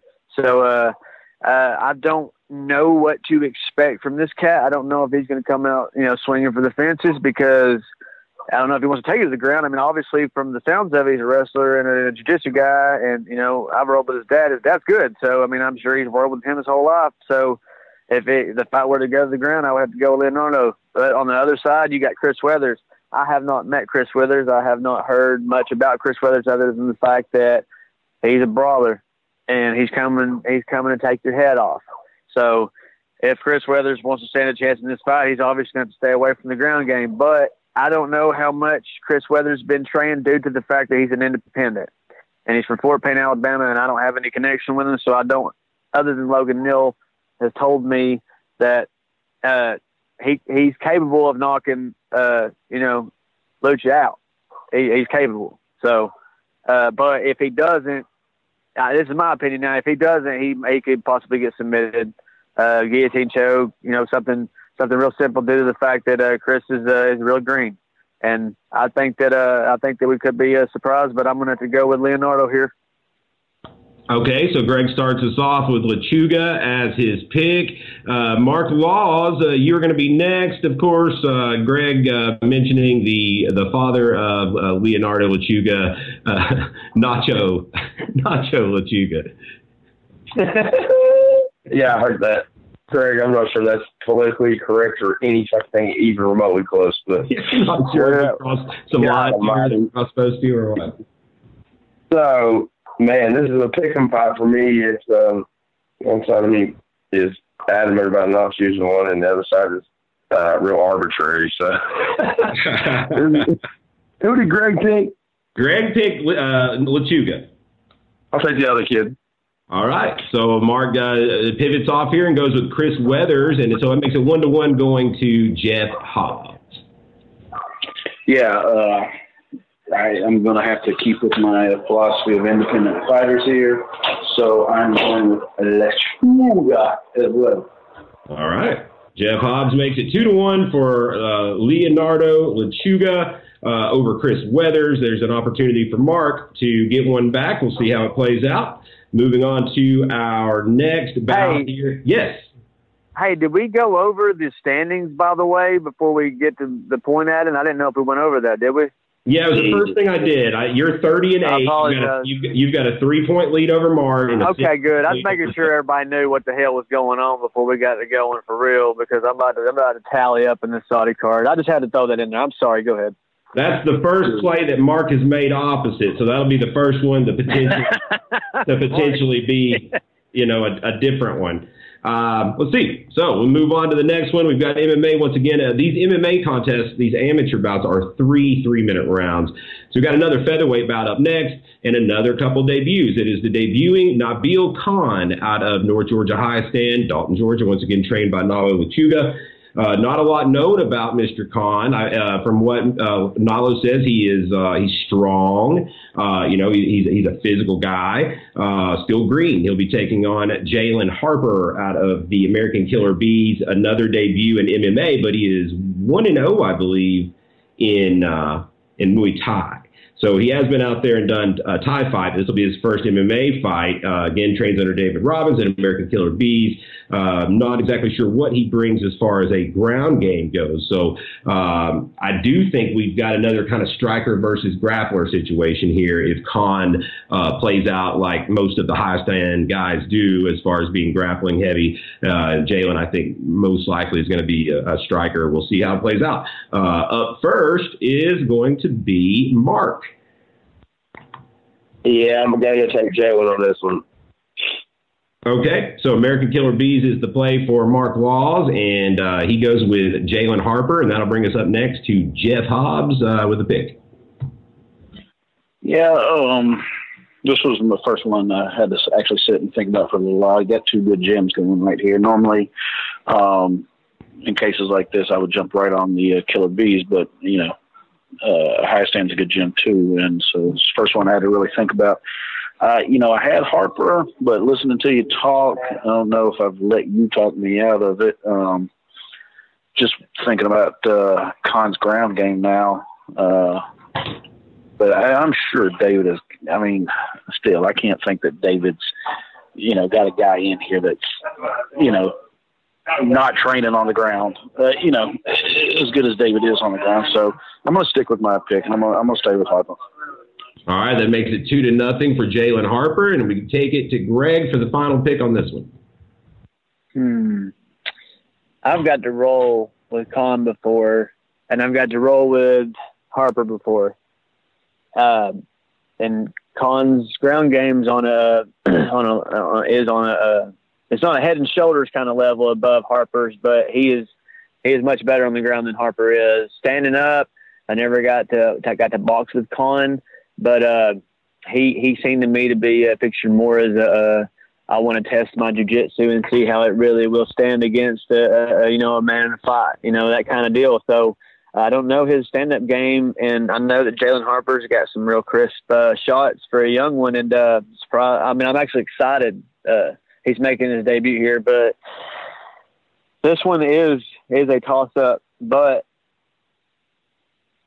due to the fact that I've I've rolled with Jalen, so he's got he's got an okay game. He's got he's still green on the ground, but his his his, his stand up game trumps Khan, uh, Khan. So I've got to go with Harper on this. That's what I'm going to have to go with is uh, Jalen Harper. Clean sweep for Jalen Harper here. A little trepidation on Greg's part. I think we've got a close fight, uh, no matter what bringing us into to our next bout. Uh, we'll give uh, High Stand guys a break for like one fight. It's going to be uh, the fight I thought we were talking about earlier. Another featherweight bout, three straight featherweight bouts, another 145 pound bout. This one we'll see Bradley Brakefield taking a, a quick turnaround. He took this fight this week. Uh, he is coming off of a win at the last Valor card with a uh, decision win over the Sea Goat, Anthony Cochran. He was 0 1 coming into that, so he evened up his record. He's 1 1 fighting out of No Mercy MMA in Union, South Carolina, the Goon Squad uh, was was much better on the ground than what I anticipated. Honestly, you know, he, he's not just stellar, but he was very. Um, you know, opportunistic. He, he found himself in some some bad spots that he stayed very composed in, much more composed than what most 0 1 amateurs would be and uh, and really just uh, had a great performance, beating a much more experienced Anthony Cochran. So I was very impressed with Bradley Brakefield. He'll be taking on Christopher Barnes, who is 0 1 independent out of Scottsboro, Alabama. I believe he has done some training with the Black Lion Group but he'll be independent for this one. Uh, he is 0 1. He lost his first fight uh, last year with the AFC in Alabama, and I, I want to say Greg told me he got knocked out in that one. So uh, this one is just a big old shuffle, man. Originally, it was supposed to be um, it was supposed to be like a whole other fight that even brought Christopher Barnes into the picture here because uh, we we had Justin Hurd versus uh, Davante Davis. Uh, we Davis's teammate was Mike Galatello, who was on the pro card, and so uh, when his fight fell out, we uh, made a change to Christopher Barnes versus Justin Herd. Then Justin Herd went off the grid, and so we didn't want to just leave Barnes hanging. So Brakefield did now, and that's how the world turns in this game. And uh, we'll start things off. It looks like this time with Jeff Hobbs. Um, let's see here. Um, well, we got an independent again, so um, no disrespect to the independents out there, but I guess it probably is disrespectful. But fuck it. Um, I'm going. Uh, I'm going with Bradley. I'm going with Brakefield. All right. Uh, Jeff Hobbs goes to Bradley Brakefield. That's two Goon Squad guys Jeff picked tonight. Uh, we'll go next to Greg. Uh, I'm gonna, I'm gonna make this short and sweet because I'm very, very, very, very, very disappointed in Justin Herd for falling off the grid on this. Uh, I'm, I'm fucking, I'm real mad about that whole situation. but so I'm gonna make this real short and sweet. Thank you, Christopher Barnes, for stepping up to to fight Justin Herd, and uh, thank you, Bradley Brakefield, for stepping up to fight Christopher Barnes. And uh, but with that being said, Bradley Brakefield really impressed me last time, and he is a very large 145 pounder. Uh, I think that this fight will be a lot different. And yeah, he did. He got a he got TKO'd by Emery Norwood at the AFC one last last July, I think it was, and that was actually uh no Chris, uh, just, yeah no no no no there's no they don't hang your head about that loss because uh, he was I mean for the, the amount of time that he went in he was he was game and he was coming out and he was he was head hunting he was throwing for the fences and uh I think it's a, he's good. I think that that, that that that was a real deceptive loss on his part. He just got tagged, and that happens to the best of us, and it's a learning experience. And uh, with that being said, this is going to be a lot better fight than a than a two. So, and I'm ahead by three right now. Yes, I'm going to also go with Bradley Brakefield. All right, Bradley Brakefield. That makes it two to nothing. Going to Mark for the final pick on this. I'm going Brakefield. Absolutely. Mark agrees with the, the rest of the panel and goes Bradley Brakefield. That's a clean sweep. And that brings us to our next bout, and uh, we are uh, welterweights for this one, 170 pounds. And it will be two more debuts. We've got the debuting Jordan Lewis out of North Georgia High Stand, Dalton, Georgia, trained by Nalo Lechuga, the brother of uh, David Lightning Lewis. This is the younger Lewis brother. There's three Lewis brothers Josh Lewis, uh, David Lewis, and now this is the young Lewis, but the biggest of them, Jordan Lewis. This is his MMA debut, a, a decorated high school wrestler. Uh, has had three Thai fights, hasn't won any of them. He hasn't fought for us. He's fought, I think, a lot on those UKS shows, but he's 0 3 in Thai, so this will be his first MMA fight. But he's gotten some cage time in there. He'll be taking on the uh, the fellow debutante in Tyler. I'm going to call it Melee, although it could be Melee. It's M E L E. He is out of uh, Ascension MMA in Atlanta, Georgia, teammate of Harrison Aiken, who brought him to this dance. So he's going to be trained by the Sunsals, uh, Junior Sun Sal, Rafael Sun Those guys, uh, they're a, a, very good team down there. He is a green belt in Jiu Jitsu. So he's uh, better than a white belt, but not quite a blue belt. So uh, it's interesting. These are two athletic kids. They both look like they're put together. Both uh, going to go out there and look for a win. I'm excited for this fight. We'll start things off with uh, Greg. I don't know anything about Tyler. and I'm, I'm not muted him. I'm good, right? No, you're good. But uh, Ascension MMA and Harrison Aiken, that uh, well, we obviously I know Harrison comes from wrestling background, and I don't know I haven't heard anything about Tyler yet, but I do know that Jordan Lewis comes from a wrestling background over at Northwest Whitfield High School in Dalton, Georgia, and I remember watching all them boys wrestle in high school. And you want to talk about some raw bone uh, North Georgia boys? Uh, there's your there's your crew right there, and uh, they got something you can't teach. And I got to go with uh, I got to go with one of the Lewis brothers right here. You're going with the little Lewis. Well, you're going with the younger Lewis. He's not the littlest. He's the he's the biggest, but he's the youngest. Well, I think he's got some experience in life that a lot of people won't get to experience. So I'm going to have to go with Jordan Lewis here. Okay. Joe, Greg starts us off with Jordan Lewis. Mark Laws, you're up next. Man, to justify my opinion, can you imagine what a fucking nightmare it is to be the youngest Lewis brother? Think about oh, that. Sure, shit. that's just hard times. Think about how many R words you've been coaching colleges. nightmare, dude. God damn. Right. Jordan Lewis. You want Jordan Lewis, Mark? Yes, sir. All right. Mark still just one different so far on uh, Greg. See if he makes his move here in the latter half of the card. Hobbs, uh, you're up next. Uh, is going to be Jordan Lewis or Tyler Mealy? Melee, maybe. Man, I, I guess I ain't gonna make up any room on this card like I thought. So uh, I got Lewis as well. All three go for Jordan Lewis. It's clean sweep here for the North Georgia High Stand debut. I think it's going to be a good fight. Um, up next here, uh, we have got uh, yet another high stand debut. This is going to be our last kind of like amateur green guys fight. Uh, it's going to be a lightweight bout, 155 pounds. Daniel Gonzalez making his debut out of North Georgia High Stand, Dalton, Georgia, under Nalo Lechuga. Nalo says this kid's got some wrestling. He, he wrestled on the same team as his son, Leonardo Lechuga but not as decorated as as his son. Um, I'm not exactly sure what else to expect from Mr. Gonzalez. Uh, looks like he's in shape. You know, he'll be taking on a guy we've seen a lot here lately, the Honey Badger, Brandon McGee, one of one out of Gamma, Greenville, Tennessee, making yet another quick turnaround. He he, he lost to Dan Bailey from KMAA a few months ago by uh, by choke. And then he made a real quick turnaround and came in last month and got Skylar Marshall out of there fast. So, you know, he's one and one, but you know he's he's fought both of those fights here in the last like three months combined. Uh, props to him for wanting to stay at it, and and he is uh, he's put together. He's a he's a he's a jacked up kid. He's strong. He's aggressive. He hits hard. Uh, he has shown uh, susceptibility to being submitted as he lost in his first fight by submission. The high stand guys are uh, submission artists. You know, uh, that said, McGee's also probably not going to be real easy to take down and is, and is going to hit hard uh, while Gonzalez is attempting to do so. So uh, another fight that is really hard to call uh, on my end. I'll start it off with Mark. This is non sequitur for me, man. It's uh, it's Brandon McGee all day. I was holding pads for him yesterday, and I've never seen a 145 pound dude hit that hard in my whole life. 100% going with my teammate. So Brandon McGee is the uh, choice for Mark Laws, going with out of towner against the hometown. Jeff Hobbs. Uh, yeah, I really liked what I saw from McGee last time, so I'm going with McGee as well. All right, Jeff Hobbs goes with McGee. Greg, you are up last. It's two to nothing McGee. Is it going to be a clean sweep, or is Greg going with a homer? I'm going. I'm going to bring out the broom here and go with Brandon McGee. I like. I like that.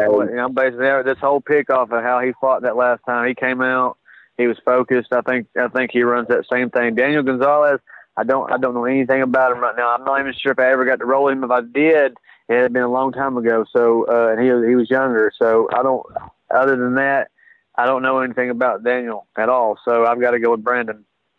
Clean sweep, Brandon McGee. This is a card I'm surprised we're getting so many clean sweeps on because there's some. I mean, I well, think there's a good chance that you guys are potentially uh, clean sweeping wrong even on a few of these. So we'll see. We'll. Uh, who, I'm not no, no, no, no, I'm just saying they're super close. Yeah, this is. I was I was about to mention it. I meant to mention it. These every just nearly damn every fight on this card. Like I mean, I'll go back to the Jalen Harper and the Con uh, Nabil Khan fight. That that one is one that was iffy on. Uh, Eli Blaylock, his his first fight. I mean, that was going to be crazy. Brakefield and uh, Christopher Barnes. Somebody's getting knocked out in that fight. I guarantee you. Like there's some. Uh, Jordan Lewis, he's he's going to go for broke. He's going to either go in or out. Like I don't know. Every fight's going to. There's going to be fireworks every damn fight. This is this is a damn good card. Moving on to our uh, more advanced amateur portion of the card. Now, this is this is solid, man. These these next six fights uh, to round out the amateurs, uh, you know, they could they could lead a card. Uh, we've got a catch weight here, 160 pounds. This going to be violent. Logan Crowley, two and two. He's an independent coming out of Oneida, Tennessee. Not your typical independent. Uh, Logan is a, a mean ginger They used to have one of the best mullets I've ever seen, but he cut it Oh man, but uh, yeah, Logan's got some good wins. You know, he's, he's got a win over Julius Bowling. He uh, he's also uh, got a big knockout over Cody Sprague. Uh, he when he has stepped up in competition, he has faltered uh, again, but against tough guys. You know, Caleb Miller. Uh, that you know that's a guy that that's pro now and never lost as an amateur, but he went all the rounds with Caleb. Just struggled to stay off of his back. He's a very aggressive hitter, though. Uh, he's taking on another aggressive hitter, Carter Beekman, two and one, formerly an independent, but now training with Blaylock's IMB, Chattanooga, Tennessee, Fort Oglethorpe. Uh, this will be a second fight with him. Last time out, he he had a violent, vicious knockout over uh, the ultimate adjudicator, Darren Hastings. Uh, real, real quick one. And, and I mean, this guy's a hitter. Uh, he's got enough wrestling to kind of keep it where he wants it, you know. But for the most part, it's looked like he's wanted to brawl. So if these guys brawl, this has potential fight of the night written all over it. This is, I don't see it going to a decision. I see somebody getting knocked out. I see somebody getting knocked out violently, and I wouldn't go to the bathroom during this one at all. Let's start it off with Jeff Hobbs. Yeah, man. Uh, I am going Beekman on this one, baby. Uh, I'm excited about this one, man. I'm like you. This is going to be um, this is going to be one of those that's worth the price of admission. Uh, I'm going Beekman. All right, Jeff Hobbs goes with Carter Beekman to keep his hot streak rolling and getting to three and one. Uh, this fight at 160 pounds, by the way, and Beekman's kind of working his way down, you know, to for, to 155. And uh, Logan has made 55 a couple times, but it's not a fun cut for him. He, he's a big 55. Uh, Greg, you're up next uh, Logan Crowley and they, and Carter Beekman. Carter Beekman's my boy, man. I, I I really like Carter, and I'm telling you right now, Carter's one of the ones that bites down on that mouthpiece, and uh, and he's coming and he's he's he's looking to eat his shots. He's going to eat what you got got to give. But I'm telling you right now, even in his only loss against Emory Nord, you know, now without his teammate, I don't think Emory hits as hard as Logan Crowley. Uh, so, uh, I mean, like you said, this is going to be a violent fight. I see it going one way and only one way. It's either it's either Logan gets the KO from standing, or uh, Carter takes him down and ground and pounds him, and that's what I see happening here. Is Carter Beekman uh, really just uh, overpowering Logan here? And uh, you know, like you said, he likes to stand and brawl, but he's got some boxing background. But he's like you said, he's got just enough. That's a really good way to put it. He's got just enough wrestling to keep the fight where he wants it and his base where he wants it. And so I think he gets him up against the cage and just uh, has a heyday on him right there and writes an essay on uh, on, on on how to uh, on how to how to ground and pound out an opponent. Carter Beekman, the choice for Greg Hopkins. Mark Laws, you'll bring up the rear on this one. Man, uh, is a tough Hope one. You, Dude. you're going to need you ready at ringside for this one. Oh yeah, this is a this is a must see for this one. Now, you know, Logan Crowley hits hard as shit, man. If he's been in the gym, this could be the fight fight of the year, even. But if he ain't been in the gym, Carter Beekman's gonna probably bloody him up and then take him down relentlessly. Yeah, I like Carter Beekman's second and third efforts. You know, he's he's not coming in there to just do one or two things. He, you know, what he did against Darren Hastings is one thing, but man, he's uh, I don't know. So I'm thinking Beekman. All right, so it's going to be uh, Carter Beekman, the clean sweep here of Logan Crowley man, I'm telling you, somebody, some like this is going to either be a fight of the night or the knockout of the night. Like somebody will probably get some Uh-huh. hardware, I'm guessing, on this one, uh, some way or another. Uh, this is one you don't want to miss. And uh, and again, it's another fight where you know Beekman's the clean sweep, but like no one's going to be shocked. You know, if, if these guys are trading out there and, and Logan, you know, gets him too. So, I mean, it's going to be really, really good. Uh, let's see. Moving on. We've got our next bout, and that one is going to be a, uh, let's see, it is uh, a title fight. Yeah, okay. It's our last, uh, our last tie fight of the night. It is a title fight. And I think this is going to be the first VFC Muay Thai champion we're crowning here. It's uh, 135 pounds, so it's a vacant title. We're going to see two undefeated fighters go at it. Jake Phillips, 4 0 with three knockouts coming out of North Georgia High Stand. This will be their uh, second to last entrant on the night, but uh, they've got people in both of the title fights. Uh, Jake Phillips uh, has just done nothing but win. You know, we've seen him several times out there, and uh, he's getting wins by finish. He's going out there and he's knocking guys out, 75% KO uh, ratio. Taking on Devin Garton, who is uh, only 1 0 out of American Killer Bees, Cleveland, Tennessee. Had a hard time getting anybody to stay in to fight this guy. He is uh, apparently uh, a real badass. He didn't get his one win on our card. It was on a on a UKS card, but he, he beat a UKS guy.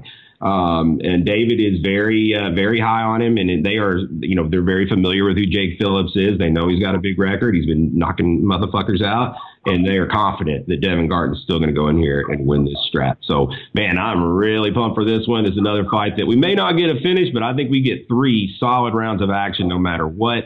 Uh, and it looks like we'll start with Greg.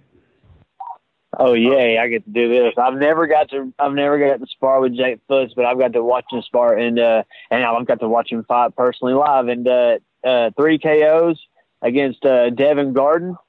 Dude, this this is title worthy. In case uh, in case anybody was wondering, this is title worthy because I've got to spar with Devin Garten. Devin Garten is one of the uh, one of the crispest, uh, you know, kind of boxers I've got to I've got to I got to play around with, man. I got to spar with, and uh, he I'm I'm pretty high on Devin Garten too. But this is also uh, like I said, this is uh, this is title worthy because Jake Phillips, uh, he ain't no hoe. Jake Phillips is a tough kid, dude. he's tough, man. I mean, he's he's KO three guys. I mean, he's put. I think did he not put two of them to sleep? I know he put one to sleep, didn't he? Um, it was pretty. Uh, it was yeah, pretty I know. bad. He He put, I uh, know that he definitely. Um, well, he, he put Nick Ferguson to sleep. Uh, Frank T didn't really go to sleep, but like Frank T is a very like aggressive, tough guy, and he had him. He got tired. He completely wilted. You know. Yeah, he went under. But no, did he not? Who was it? That, uh, uh, who else did he knock out? Um, the other one, Hey, the other KO was a Shield Systems guy. It was a body shot in the second round. I think it was a body shot, put him down for the count. Well, anyways, back back to it. Jake Phillips, he's also crisp, and here's the thing: is he's gonna he's gonna be go, he's gonna be going hard the whole time. Like he's gonna be he's gonna be going hard, and Devin Garten's gonna be going hard. And we were talking about Carter Bateman's fight with with with Logan Crowley and everything. So uh, you're moving on from a, a killer ass fight to one where you're gonna see. You may not see a bunch of haymakers being thrown or a bunch of like you know shot. You know, you're gonna see any shots or nothing but you'll see some trips and stuff. You'll see uh you might see some throws. You'll see you'll see some clinch work, and uh, guess what? You're going to see some real crisp kicks, real ki- crisp punches. It's going to be uh, more like a professional fight here, standing up. And uh, God, this is. A, I'm still trying to. I'm trying. I'm on the fence here because both of these guys are fucking tough. Damn, man. This is one where your your opposition pretty much have to pivot on you no matter what. Shit. Man, Devin Garten's been trying to fight for three months. He wants this son of a bitch bad. He wants it. I think he's got some motive. I think he's got some fire. I think he's he wants it. Like I got to go with Devin Garten. I got Devin. Greg Hopkins goes with Devin Garten and Mark, you're up. I said after Jake Phillips last fight, I would never bet against that motherfucker again, dude. That kid is born again fucking hard, and it's against Greg. Book it. Jake Phillips, the play for Mark. There's a possible uh, separation. At least the second one of the night so far. Mark's gone for. And Jeff, you're up. Yeah, I wasn't sure who I was going to pick in this one until I found out that Jake Phillips is not a hoe. Um, so I'm going with Jake Phillips. True. I am now that I have confirmed that Phillips is not a hoe. I'm picking Jake Phillips. All right, that's two for Jeff Hobbs, for Jake Phillips, and Mark, and so that'll be uh, it'll be one for Greg on Devin Garten. This will be one where we could see a shift, and I'm pumped for this one. This is uh, I mean, I keep saying this, like man, like the last five or six fights, I'm just like, ah, it's, I don't want to miss this. It's it's it's, it's exciting. Uh, the How many uh, breaks are we gonna have in these like? Uh, looks like we'll run we'll run the three like lesser kickboxing bouts. We'll take a brief break. We'll run the five like entry level amateur fights, and then we'll take a break, and then we'll run the six uh, advanced amateur fights, and then we'll break. Hey, hey, hold on. Hey, commentary guy. Nations are, bro. Mind your banners. Because I want to watch these fights too. I'm sorry. Can I not You're watch them too, commentating, you bro? retard. You got to be there for all of them. Come on. Now now. he's fighting. Yeah, I know, but son of a still. bitch. it doesn't matter. We're going to talk about that here in a minute. All right, this All right. next one, uh, and I keep saying this, but the, here's another fucking good one. Uh, featherweight, 145 pounds. We have got uh, the one and zero. Alex is Jeff. Is it per grand or is it per grande or per grand? Yeah, no, I'm going to have to verify this uh, pronunciation before Saturday night. If, if anybody needs to na- to nail this, it's you. Yeah, I just call him my crazy Russian. Crazy Russian, Alex. I'm gonna I'm gonna just make it sound grand and say per grand, even though. And I apologize, Alex, if I'm butchering it. I, I'll apologize in advance. Just make sure Jeff knows how to say it. But he's a he is a uh, he's a teen phenom. You know, an 18 year old kid out of national MMA uh, by way of Russia. Uh, one and zero, uh, won his first fight in a very um, impressive fashion, and this is a guy that's been hard to match. Of guys don't want to fight this guy. You know, uh, he's he's got a his his reputation precedes him, if you will, and uh, he is going to be coming in to fight a guy that has been. I mean, if there's anybody that I've thrown in there against the, t- uh, you know, he's another guy that you know his record isn't shiny, but like he's fought only tough motherfuckers. Andrew Sturdivant.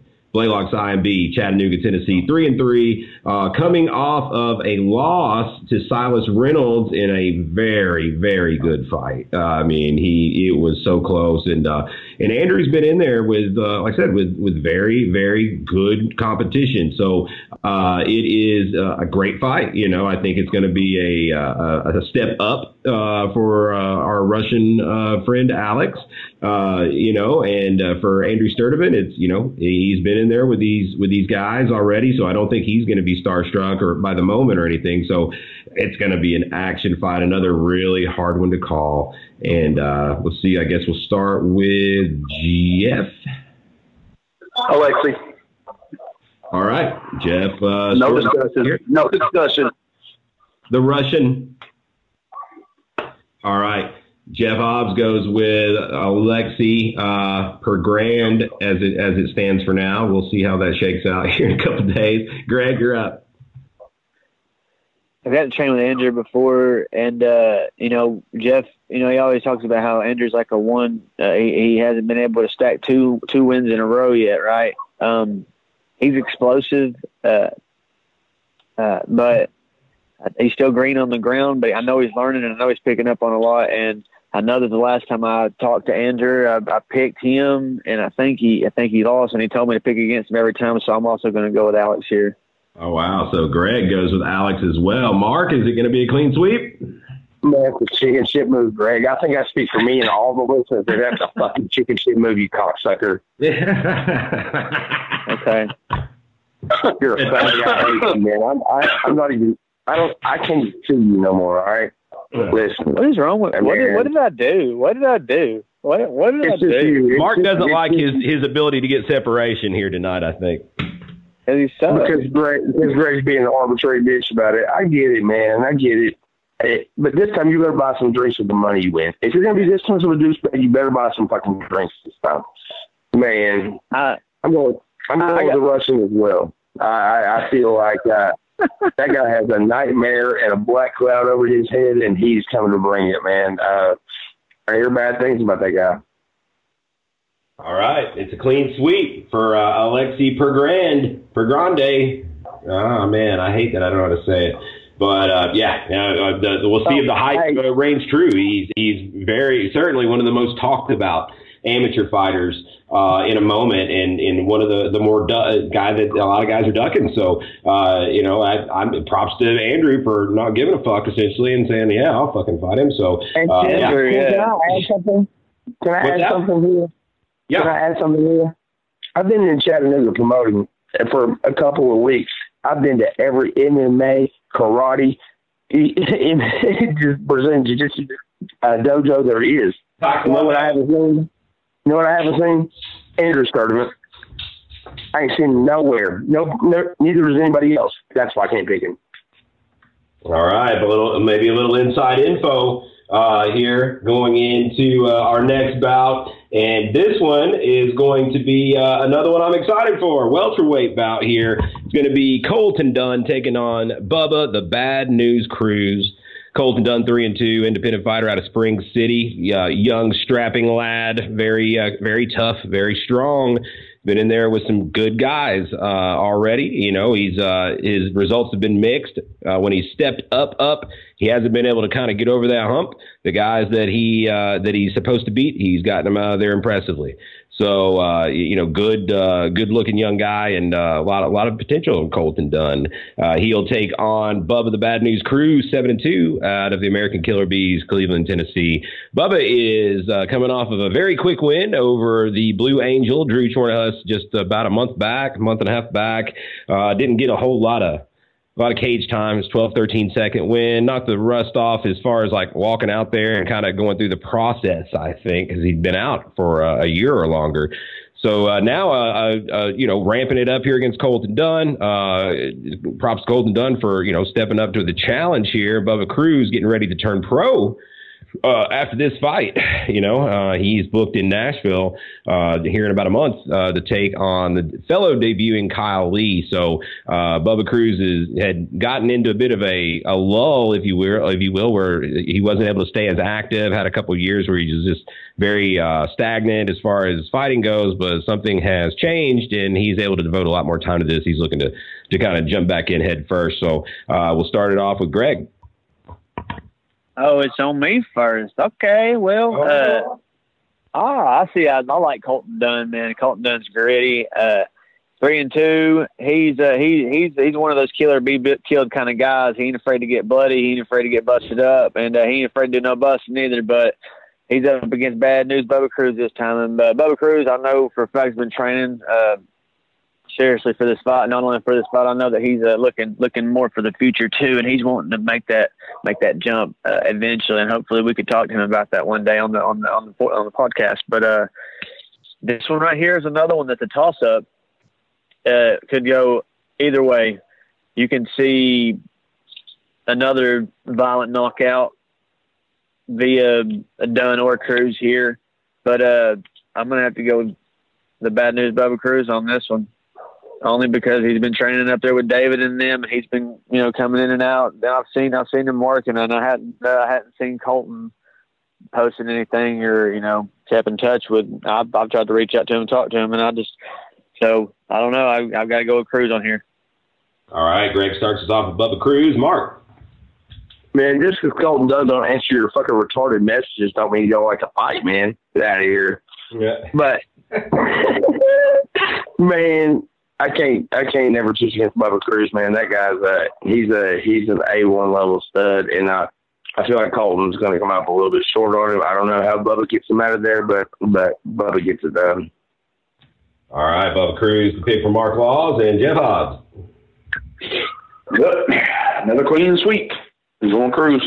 All right, clean sweep for Bubba Cruz, and that'll move us on to our next one. And this one, and I maybe expect to see some split votes. We've got a catch weight battle, 160 pounds. We spoke to both of these guys the past, uh, well, we spoke to Logan last week. It's going to be uh, Logan Neal, six and four. Uh, coming into this bout off of a big win a couple weeks ago in Alabama with a win over uh, Cody Shelton, and uh, uh, it was six and one or better, probably. I think he's listed as six and one, but I think he's got a bigger record than that. He uh, that was a big win for him. He went into Cody's hometown and got a submission over a, a, a decorated wrestler with uh, from a strong BJJ school. Uh, Logan Neal's on the come up, if you will. He is, uh, I think this is three straight. At one point, he was upside down, three and four, turning around to six and four now, and he's announced this is going to be his last amateur fight, win or lose.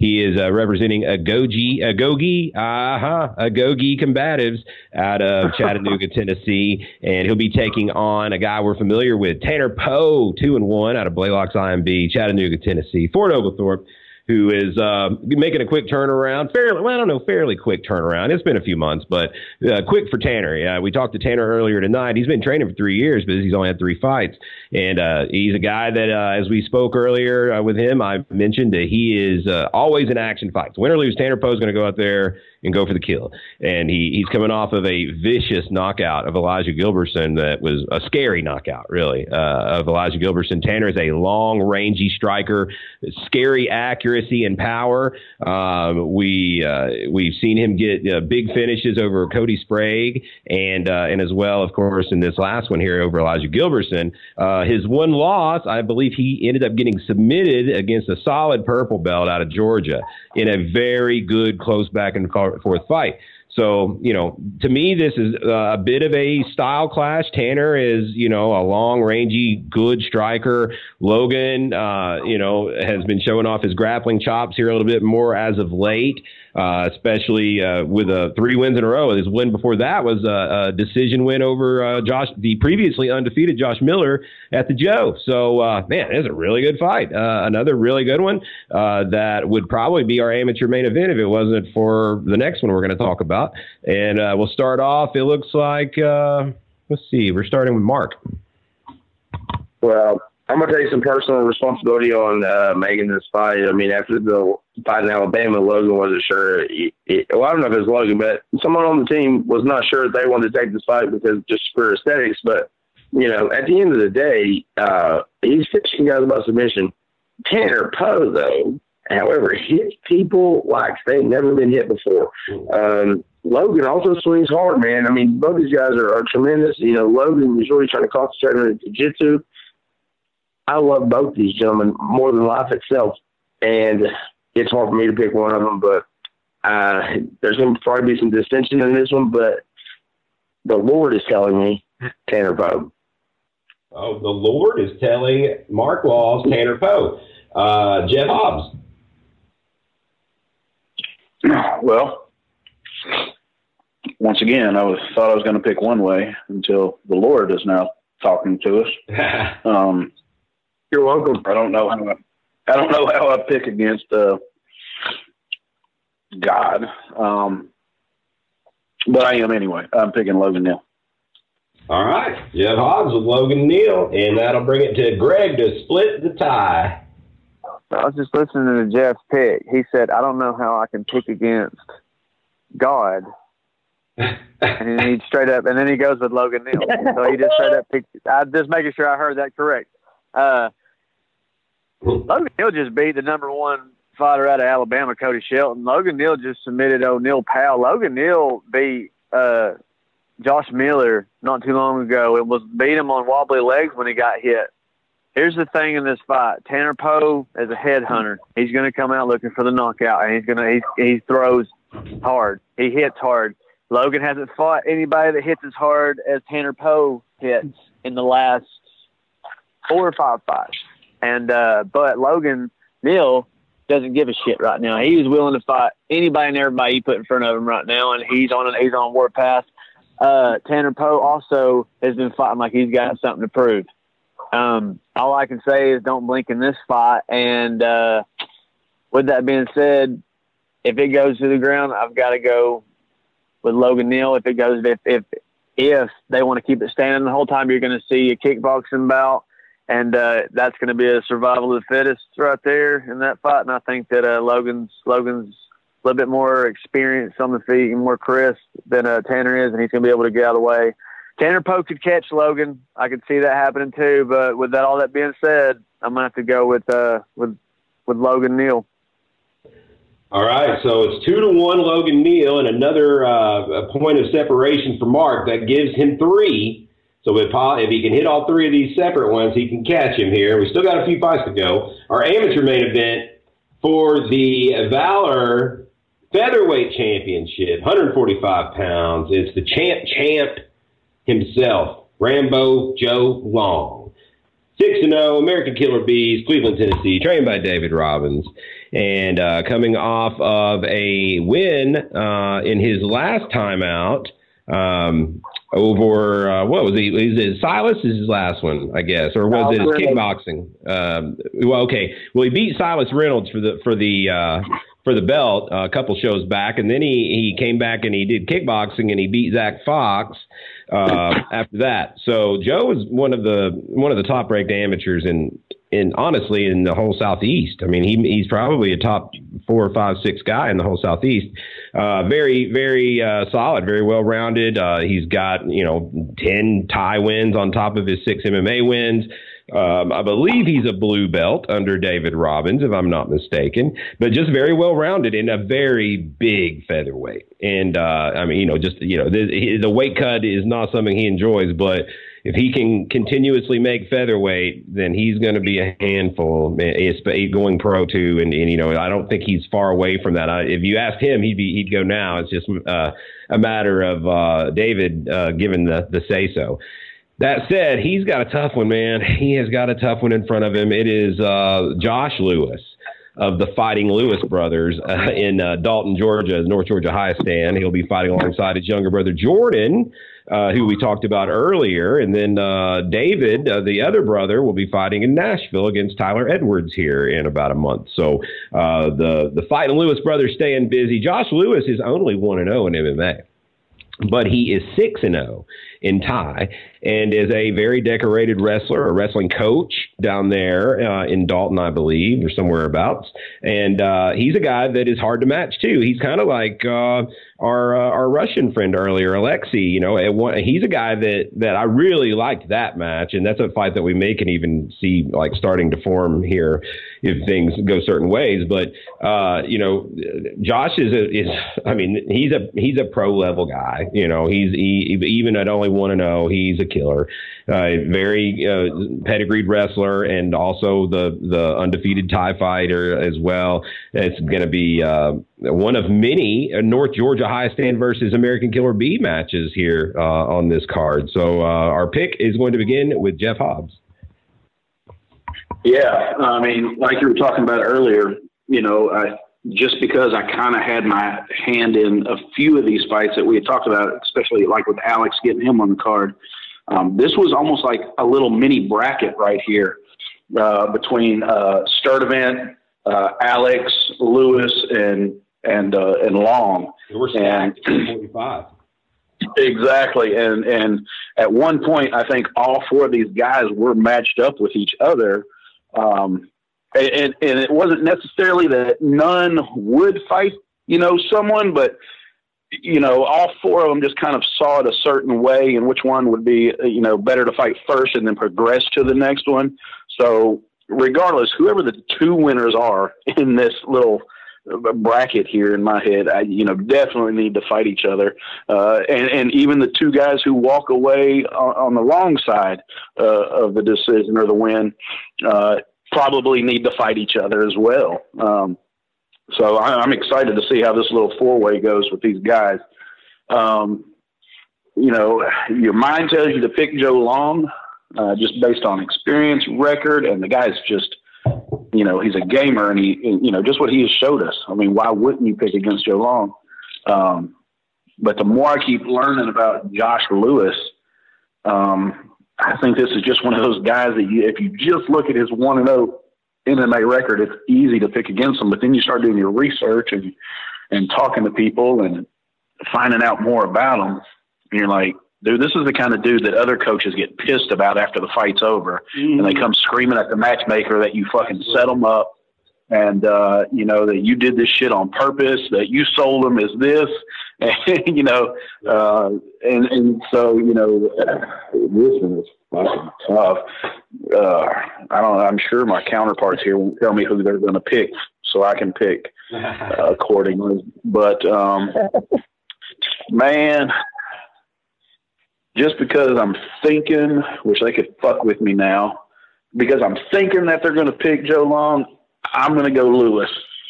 Okay. Yeah. I mean, this is one I don't think you can go wrong either way. You've got a real good shot. David, or not David, but Josh Lewis, the pick for Jeff Hobbs. Uh, Greg. I can't believe that Jeff Hobbs just picked against uh, Joe Long. Uh, he's, you know, he's from the land. You know, I, I, trust me. I, trust me. I can't believe I just I can't believe I just did either. So I'm not, you know, just I feel like a dirty whore. Okay, right now, I don't feel good about this. Hey, you this know, like you, you know you're going to hear about it. You this is the morning after when you wake up and you look over yeah. at the other person. I, I'm, I feel terrible.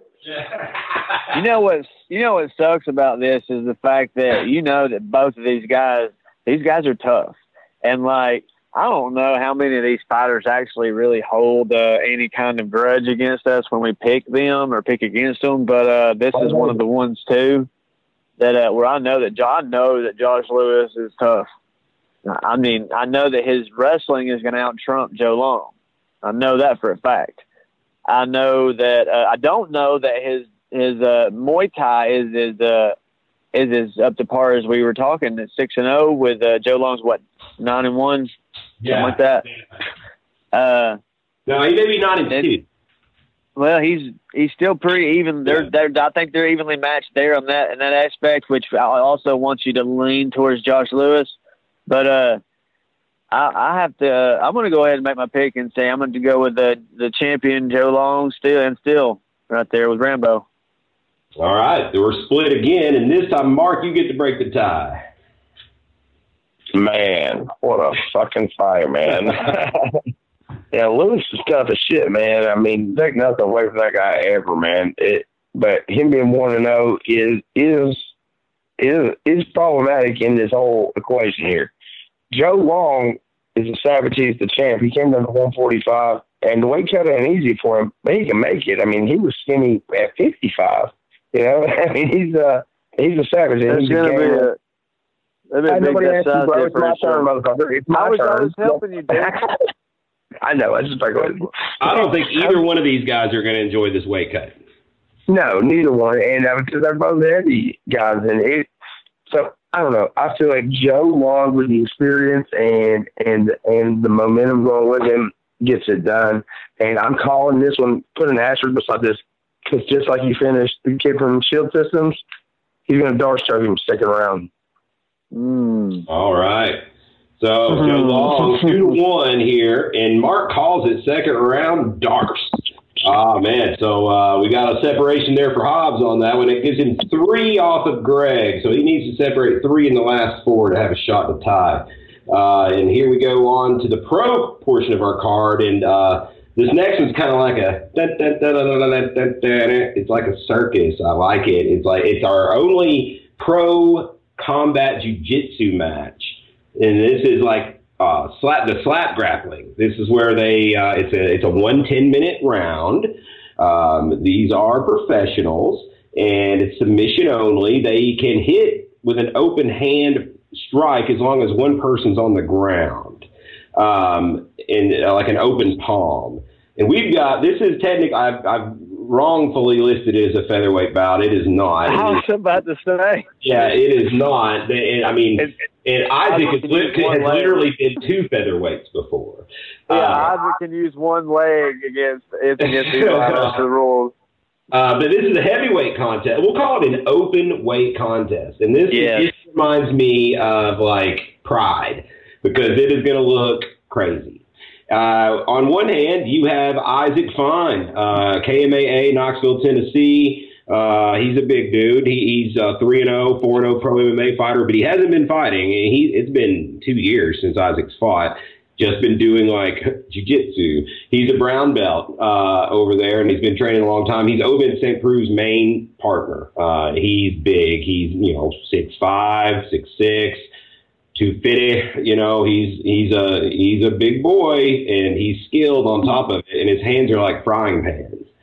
And he's going to take on um, a guy that uh, Greg Hopkins brought to my attention. He said uh, he wanted to, to do something on this card. Uh, and he's out of a Gogi combative, Ch- Chattanooga, Tennessee. It's Elijah Carlton, and this is his specialty. This is like what he does. Like Elijah is a is a decorated uh, combat jujitsu or just jujitsu practitioner. He he competes every weekend almost, and he, he goes all over the fucking country to do it. He is a he is a very unorthodox uh, guy, if you will. He's going to have lots of crazy tricks up his sleeve, but he's only about 170 pounds. So he's going to be giving up a good amount of size here. He told me, and I quote, "Get me the the the nast the biggest nastiest dude you can to do this, and I want to I want to do it." And so, I, and it, my mind went to Isaac pretty quick, honestly, because Isaac had been asking me to to find something uh, along the lines of this, you know, for several think it was months. my idea, Jim. I'm pretty What's sure that? I came up with that idea. you may have. It's hard to say. Our minds, our our, our wavelengths. are sometimes. Uh. Yeah, we probably made this spot like riding around in the car, but uh, anyway, uh, it is going to be something else because Elijah, like I said, he's a decorating. He does this all the time, uh, and he is just a very unorthodox style that will be nearly impossible to mimic. Although Isaac has a Nick Gertz. If, if Nick is able to help him train, who would give some awkward looks and be about that size as well. So uh, I'm interested to see how it goes down. This is a uh, this is one 10 minute round with a two minute overtime. So the draw is in play if you want to play no submission earned. And so uh, this one is going to be for Greg uh, to lead off. I already, I, I already know who's going to win. Elijah Carlton's going to win this fight. I'm telling you guys right now. Elijah, like you said, he has no style that can be mimicked, and I know that Isaac Fine is a very large dude, and I know he can hit hard. And Eli is going to have to watch out for them hands. It's not just it's not just jujitsu, you know, and that's really what Eli specials in. It's jiu-jitsu, combat jujitsu. What am I saying? what am I saying? I'm sorry.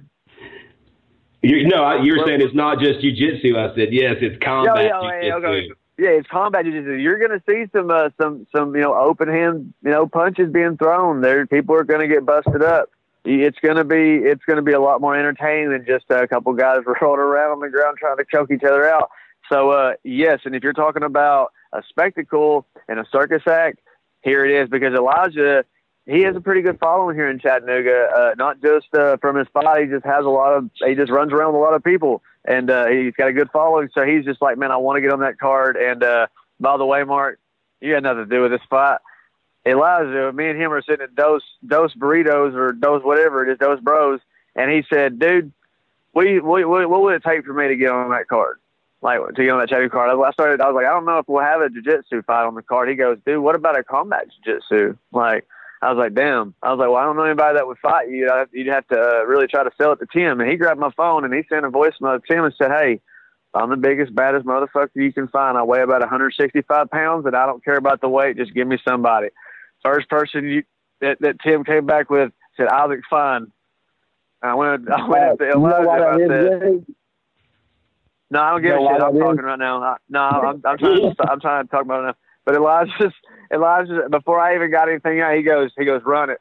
And I was like, well, let me tell you who he is. He goes, I don't give a shit. It was run it. And I was like, all right, well, there we have a fight. All right, so Carlton. Elijah Carlton is the pick for Greg Hopkins. He's got uh, uh he was a part of this whole process, so he's he's uh he's he's uh he's involved. He knows what's up. Mark, you're up. And just because you want to talk about this shit, son, we're sitting at a Mapco gas station in Knoxville, Tennessee, promoting. And he gets a voice message from you first talking crazy shit. Then he gets the message back from him later. And he said, I want to fight the biggest, baddest motherfuckers you can find, blah, blah, blah. You, you vindicated, here's you validated all this shit. And I said, what about fucking Isaac Fine? And we're, well, he's been asking to do some shit. So don't tell me I have shit to do with this. Fucking Isaac fucking Fine is your answer, son. That motherfucker's a monster. Good luck. Take care of your boy afterwards. Ooh, and Mark goes with Isaac Fine. That gives him a fourth separation there. So he's got um well he still needs to get he needs to go better than three and one. That'd only be two to make up. Uh, Jeff, you're up. He needs to quit now while he's down seven. Sorry, Jeff. Sorry. Fuck both of y'all. I came up with this fight. I was sitting at fucking Auntie Anne's pretzel place at the mall with Tim, and we were talking, and I thought of this fight. So, um, look, I'm gonna go with. Uh, look, I, I fuck. I'm going with Elijah. That dude's got balls. I like it. Fuck it. You're you're going with uh, I'm going who- with Elijah. one? I'm going with Elijah. Elijah Carlton. All right, Jeff Hobbs goes with Elijah Carlton. So it's two to one. Elijah. And look, Bas Rutten, Bas Rutten made a whole fucking career out of the open palm fucking punch. So, I mean, Yes, those there you go. motherfuckers Not the hurt. ground. Those motherfuckers hurt. All right, up next we go to Pro MMA. It is 170 pounds, and our feature bout, Roy Real Steel Sanders takes on our very own Greg Hopkins.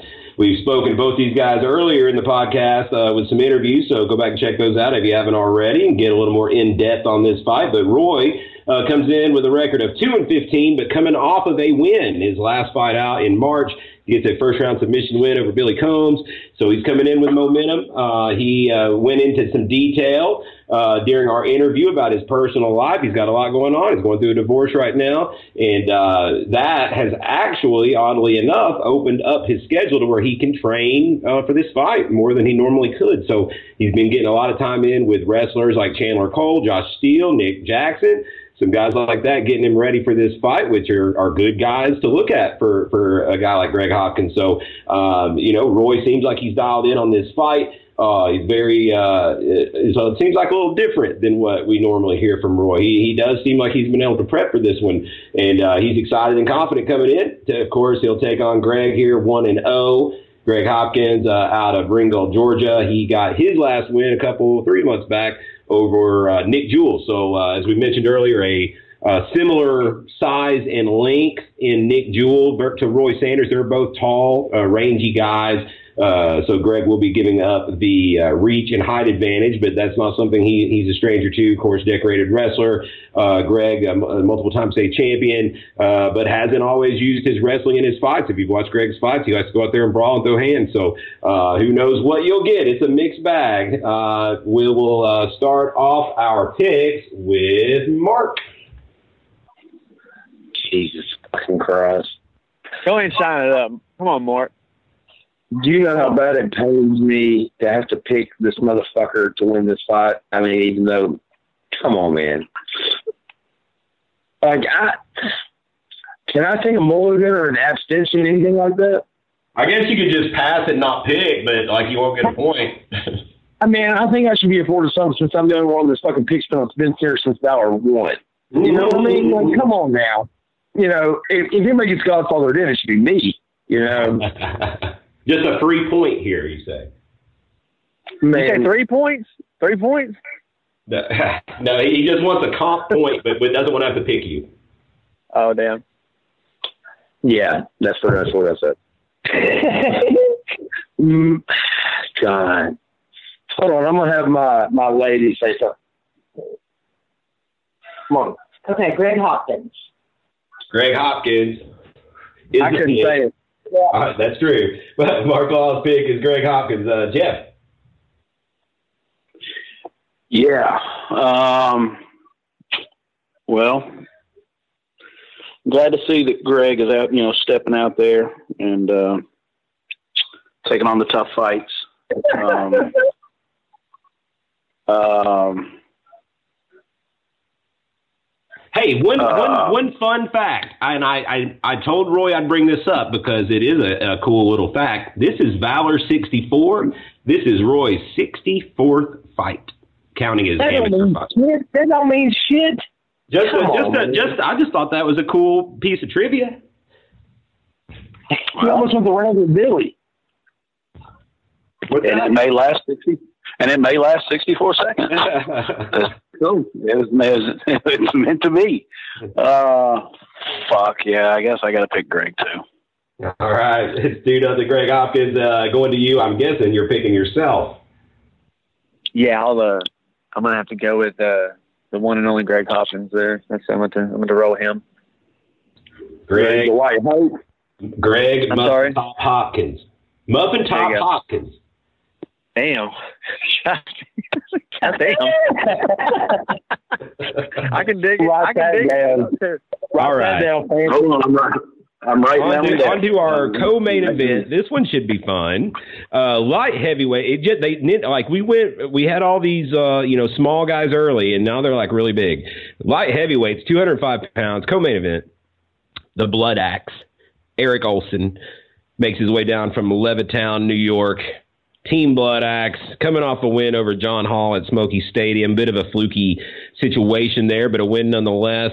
A decorated bare knuckle boxer. This guy's been all around the world. He in London. He's like kind of a big deal. Um, he has fought uh, a lot of bare knuckle boxing. He is a slugger. He hits hard mean streak a mile wide, but uh, I always say one of the most professional guys I um, I deal with. You know, this guy gets his shit in on time. He's you know he's where he needs to be and uh, pushes the fight, talks a lot of trash, and uh, he comes in ready to bang. He's a, he's a scary dude. He, you know, he's he's got the crazy skull goat mask and all that, and he he likes to put on a show for sure. He's going to be taking on the returning Ian Stevens, undefeated four zero. Blaylocks IMB, Chattanooga, Tennessee, Fort Oglethorpe. And this is uh, a long layoff for Ian Stevens coming back after a few years off. Uh, a former Ultimate Fighter contestant, very highly decorated wrestler, collegiate level wrestler. Uh, my opinion, um, honestly, you know, 205 is a big weight for him to be fighting at because Olson has fought as a heavyweight and actually cuts down to 205, whereas Ian walks at just a hair under 205 and ideally would want to fight a 170 185 but ian's a moose. I mean th- th- i mean he's like a gorilla. He is absurdly strong uh, like like we said stellar wrestling uh, just a, a stifling top control. But he can strike some too. That's one knock on Ian is that he hasn't really let go with his striking in fights, and he's kind of played it, uh, you know, quote unquote safe and kind of grinded out decision wins. That said, Ian has also fought a very high level of competition early in his career. You know, Ian came up through the XFC and they didn't throw him no cupcakes. You know, Ian fought only tough guys. I would say like honestly, Ian's like less like least opponent is, and I don't even want to say speak ill at all of him, because, but Ronnie Bam Bam Rogers is probably like his his weakest opponent. And Ronnie yeah. uh, came up from 155 to fight him on about a week and a half's notice. And props to him. Ronnie's a tough motherfucker. You know, he's good. You know, he's fought a plethora of guys. But that just goes to say that Ian has fought nothing but killers. Uh, the, the XFC threw him in there tough, and uh, and he's won all his fights. So I think it's going to be a question of whether or not you know Ian plays it safe, uses his wrestling. If he does, you know, he's going to outclass Olson big time. Uh, if we if we if he decides he kind of wants to you know, let loose a little bit and show some different uh, wrinkles to his game. Uh, obviously, he's wanting to get to the big show sooner than later. He's a guy that he runs off two or three wins here with us, he's probably going to get to the UFC pretty quick. So, uh, you know, is it a question? Does he want to kind of wow people, or does he want to make sure he gets the win uh, by any means necessary, even if it means you know a, a grind? So, uh, good fight, man. I'm excited for it. Uh, you know, it's great to see Ian get back in there after several years off. I know he's excited about getting to fight in his hometown, and uh, and of course Eric Olson looking to come here and uh, spoil the party. And we'll start off with Jeff Hobbs. Uh, yeah, this Blood Axe dude, man, I don't. He scares the shit out of me. I, watching his social media, uh, and some of his interviews, man. I was watching an interview the other day that, holy shit. Um, but like you said, you meet him in person, is the most respectful, nice guy you can meet. He's off the fucking chain. Um, look, I see this going one way though. I mean, I don't. I guess I don't mean it negative. I don't think I do, but maybe I do. Uh, it, it's no um, secret that what Ian's going to do. Um, it's pretty much what he's done most of his his career. Is he takes a motherfucker down and he keeps him down, and there's not a lot that you can do about it once he gets you down. Uh, and I just don't think uh, I don't think Olson's got uh, you know uh, the defensive uh, you know, game to keep himself off of the ground. Um, so uh, I'm going to say definitely Stevens. Um, Stephens is taking this one. Um, he's just going to smother the shit out of him. All right, Jeff Hobbs goes with Ian Stevens to uh, get back in there after a long layoff and uh, give, go to five and zero. Oh. Uh, I've said it, you know, many times, man. If Ian's dialed in, if Ian's like like ready to fucking fight and you know ready to to perform like he's honestly I mean he's a UFC caliber fighter. He, he there's not really a whole lot of guys in this region that can fuck with him. Uh, it's all just a question of uh, you know uh, if, if he's dialed in and if if, if his uh, if he's dedicated to it. So uh, we'll see. Uh, Greg. We were talking about mullets earlier with you said Logan Crowley used to have like one of the nicest mullets you ever seen.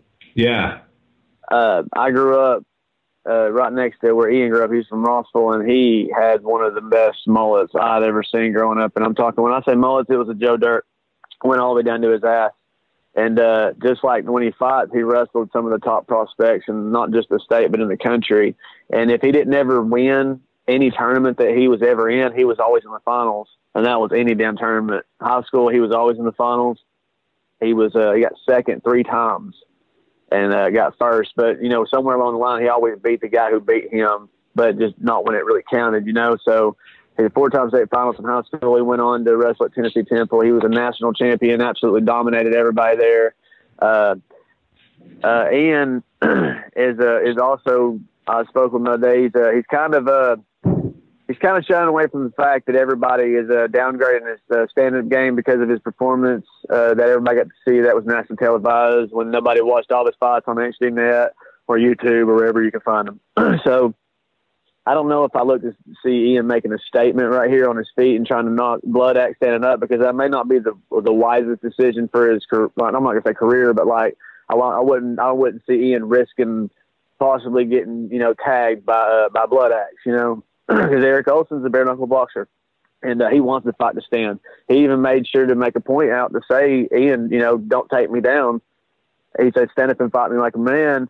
And if you do take me down, don't don't fucking be a blanket. You know, just you know, tee off on me, break my damn nose, break my arm, snap my ankle, do something, give the fans what they want, and don't be a boring fighter.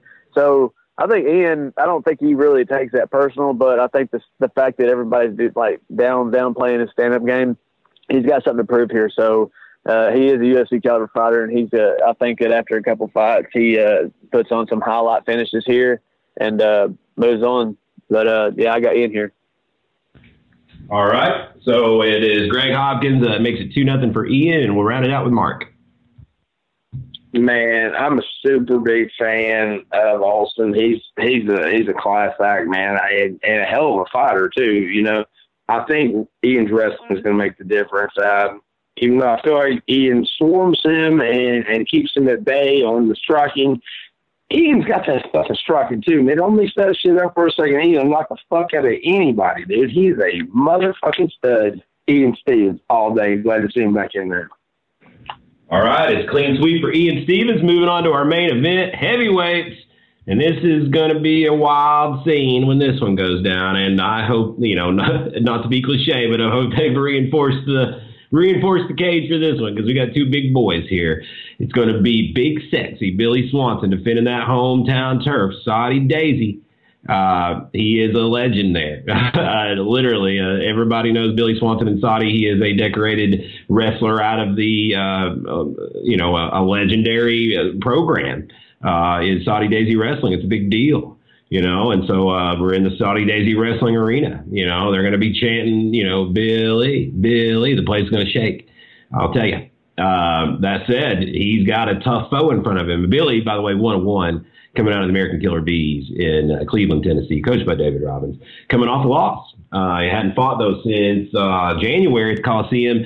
Uh, got a loss uh, by knockout to Harry Hunsucker, so he's looking to turn it around and uh, get back on track. Had a few bumps and bruises here over the summer, and he's ready to, to get back in there. And uh, man, he's pumped to be hosting this fight at home. Uh, he knows that you know there's a lot of pressure on him. He's going to be taking on El Jefe himself, Terrence Hodges. El Jefe is like the boss in Spanish for those that don't know.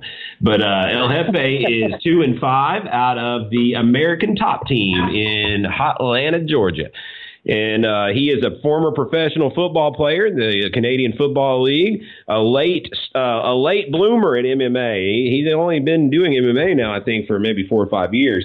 But he only had like one amateur fight, and he turned pro. They were very high on this guy originally out of American. I'm sure they still are high on him, but uh, coming out to make his pro debut, uh, he jumped in there with tough guys, experienced guys. We talked to him last week about it Kim Odie and him had a just a legendary battle uh, down in uh, or in Pigeon Forge. No, that was in Chattanooga. It was a war, three round war. Kim Odie's a guy that uh, I think it was his pro debut as well, but he had a lot of amateur fights. Uh, ended up getting the win. Then he came back and fought for us against another very experienced guy, and Frank Tate came up short there. But uh, now he uh, has since uh, is coming off a win. He got a win in his last fight at NFC uh, a couple about uh, it's been about a month and a half ago, I guess. And um, now he's two and five, so he's got some momentum behind him. He's a big athletic guy. He's a hitter, and so this is kind of one of those fights where you know Billy's wrestling pedigree is better and he should have the advantage there. But if Billy, you know, Billy's a guy that likes to get in there and show off his striking from time to time, and uh, you know, if he gets clipped, anything can happen here because he's, hey, these are heavyweights, man. Every shot counts. And Terrence is is rapidly improving and very confident and knows what he's walking into. He's very aware that there's going to be a hostile environment, and he's feeding off of it. So, man, this fight is going to be a wild way to end the night. And we're going to get our first pick from Greg.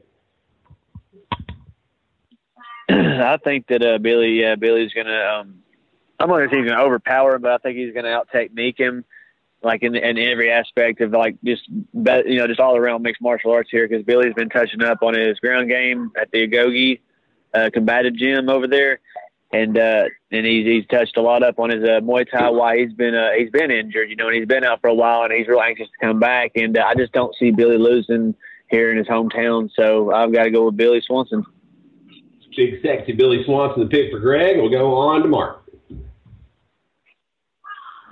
Man, it wouldn't do me no good to tie Greg. It would probably just piss me the fuck off, really. So You've got four different right now.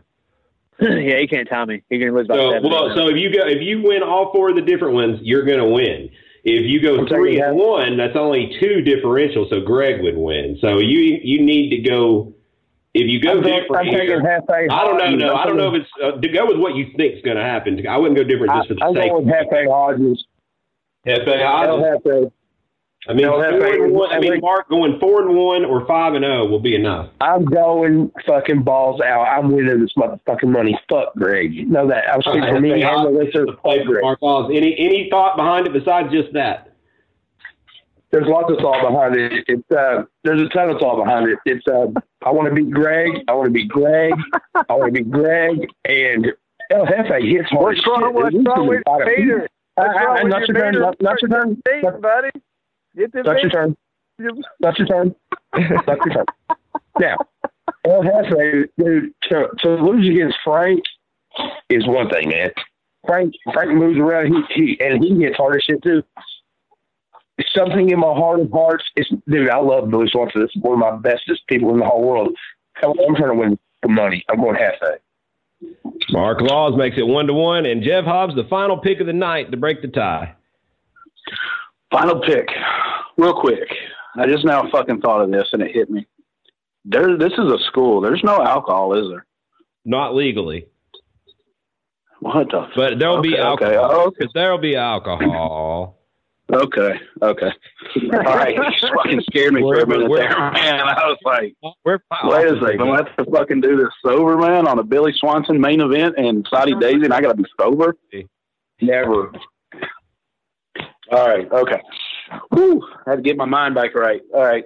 Um, man, I'm going with the same mindset that, that that Greg went with. Man, there's just there is no fucking way Billy Swanson is in a fucking fight in the Soddy-Daisy wrestling arena um, and losing.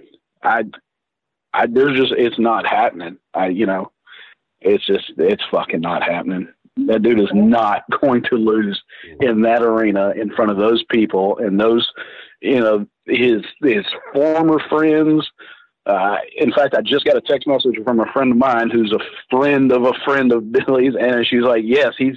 You know, her friend is going driving from Nashville to the fight just to watch it because he's fighting. His former He's friends, the favorite, current yeah. wrestlers on the team, you know, everybody. It's not happening. I'm Billy Swanson's going to win this fucking fight. Two to one, Jeff and Greg with Billy Swanson, Mark with El Jefe. That's going to wrap up our picks and predictions. Got five fights that Mark will separate on. Not enough separation for uh, for Jeff to catch uh, Greg on this one, but five fights to watch out for, and we'll recap them all next week uh, on our recaps and reaction show. Real quick before we go, gentlemen, fight uh, can't miss fight of the night for each of you. We'll start with Greg. Oh, Not- uh, you can't uh, say yourself. Oh, well, shit. Uh, okay, well, um, you can't watch my fight for fight of the night, I have to go with the uh, the, the probably the tie of the second next best is going to be Logan Neal and Tanner Poe. All right, Logan Neal, and Tanner Poe, Mark. As much as I like that Logan Neal Tanner Poe fight, it, it, I feel like, man, that's a tough one. I'm going with the Sturdivant fight. Oh, nice. The Russian versus Sturdivant and Hobbs. Greg, do you really think that yours was going to be fight of the night? Like, right. That's what I was thinking. I was like, how delicious are you? Thank you. Thank you. Man, I'm going with Crowley and Beekman. Crowley and Beekman. I love it. I love it. That's my. I second that motion. Thanks so much to all of our uh, guests tonight, uh, my podcast picks panel. Thank you guys for the time. As always, we'll see who, who comes out ahead, if it's Greg or Mark, and then we'll start fresh for Nashville uh, next uh, next month. So, uh, also thanks so much uh, to my co-host Justin Watson. Earlier, uh, we discussed all the UFC goings on. Thanks to my guests on interviews tonight as well. We had Tanner Poe, we had Shannon Goughary. Good luck to her in Bellator uh, 228 this weekend against Ava Knight. Check her out on DAZN. I'll see if I can't keep everybody updated live there in Saudi. What's going on with that? And then, of course, thank you also to uh, to our other guest that we had tonight. It was uh, Greg Hopkins himself, actually. So yeah. Hmm. All right, that's going to do it for this No week Valor Hour. It's been a long one, folks. So uh, if you've made it this long, thank you. Make sure you subscribe uh, wherever you listen to your podcast. Give us a like on Facebook. Share the shit. Let's keep it growing. Till next week, I'm Tim Loy. Valor Hour. We're out.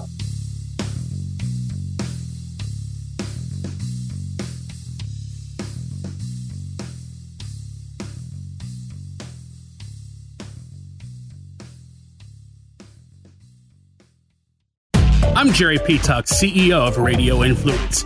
I just wanted to take a quick moment to say thank you for downloading and subscribing to this podcast. There are a lot of people behind the scenes here at Radio Influence that work hard to keep you entertained day in and day out. If you'd like to get involved and advertise on this program, or you have some show ideas that you'd like to see us add to the Radio Influence family, please email us at contact at radioinfluence.com. We all have crazy schedules, so the fact that you took time out of your busy day to let us entertain you for a while means a lot. Without you, the listeners, we wouldn't exist, so thank you again for downloading and subscribing to this show. Don't forget to check out radioinfluence.com to see what other shows we also have to offer. All of Radio Influence's programming can be found on Apple Podcasts, Stitcher, TuneIn Radio, Google Play, and of course, radioinfluence.com.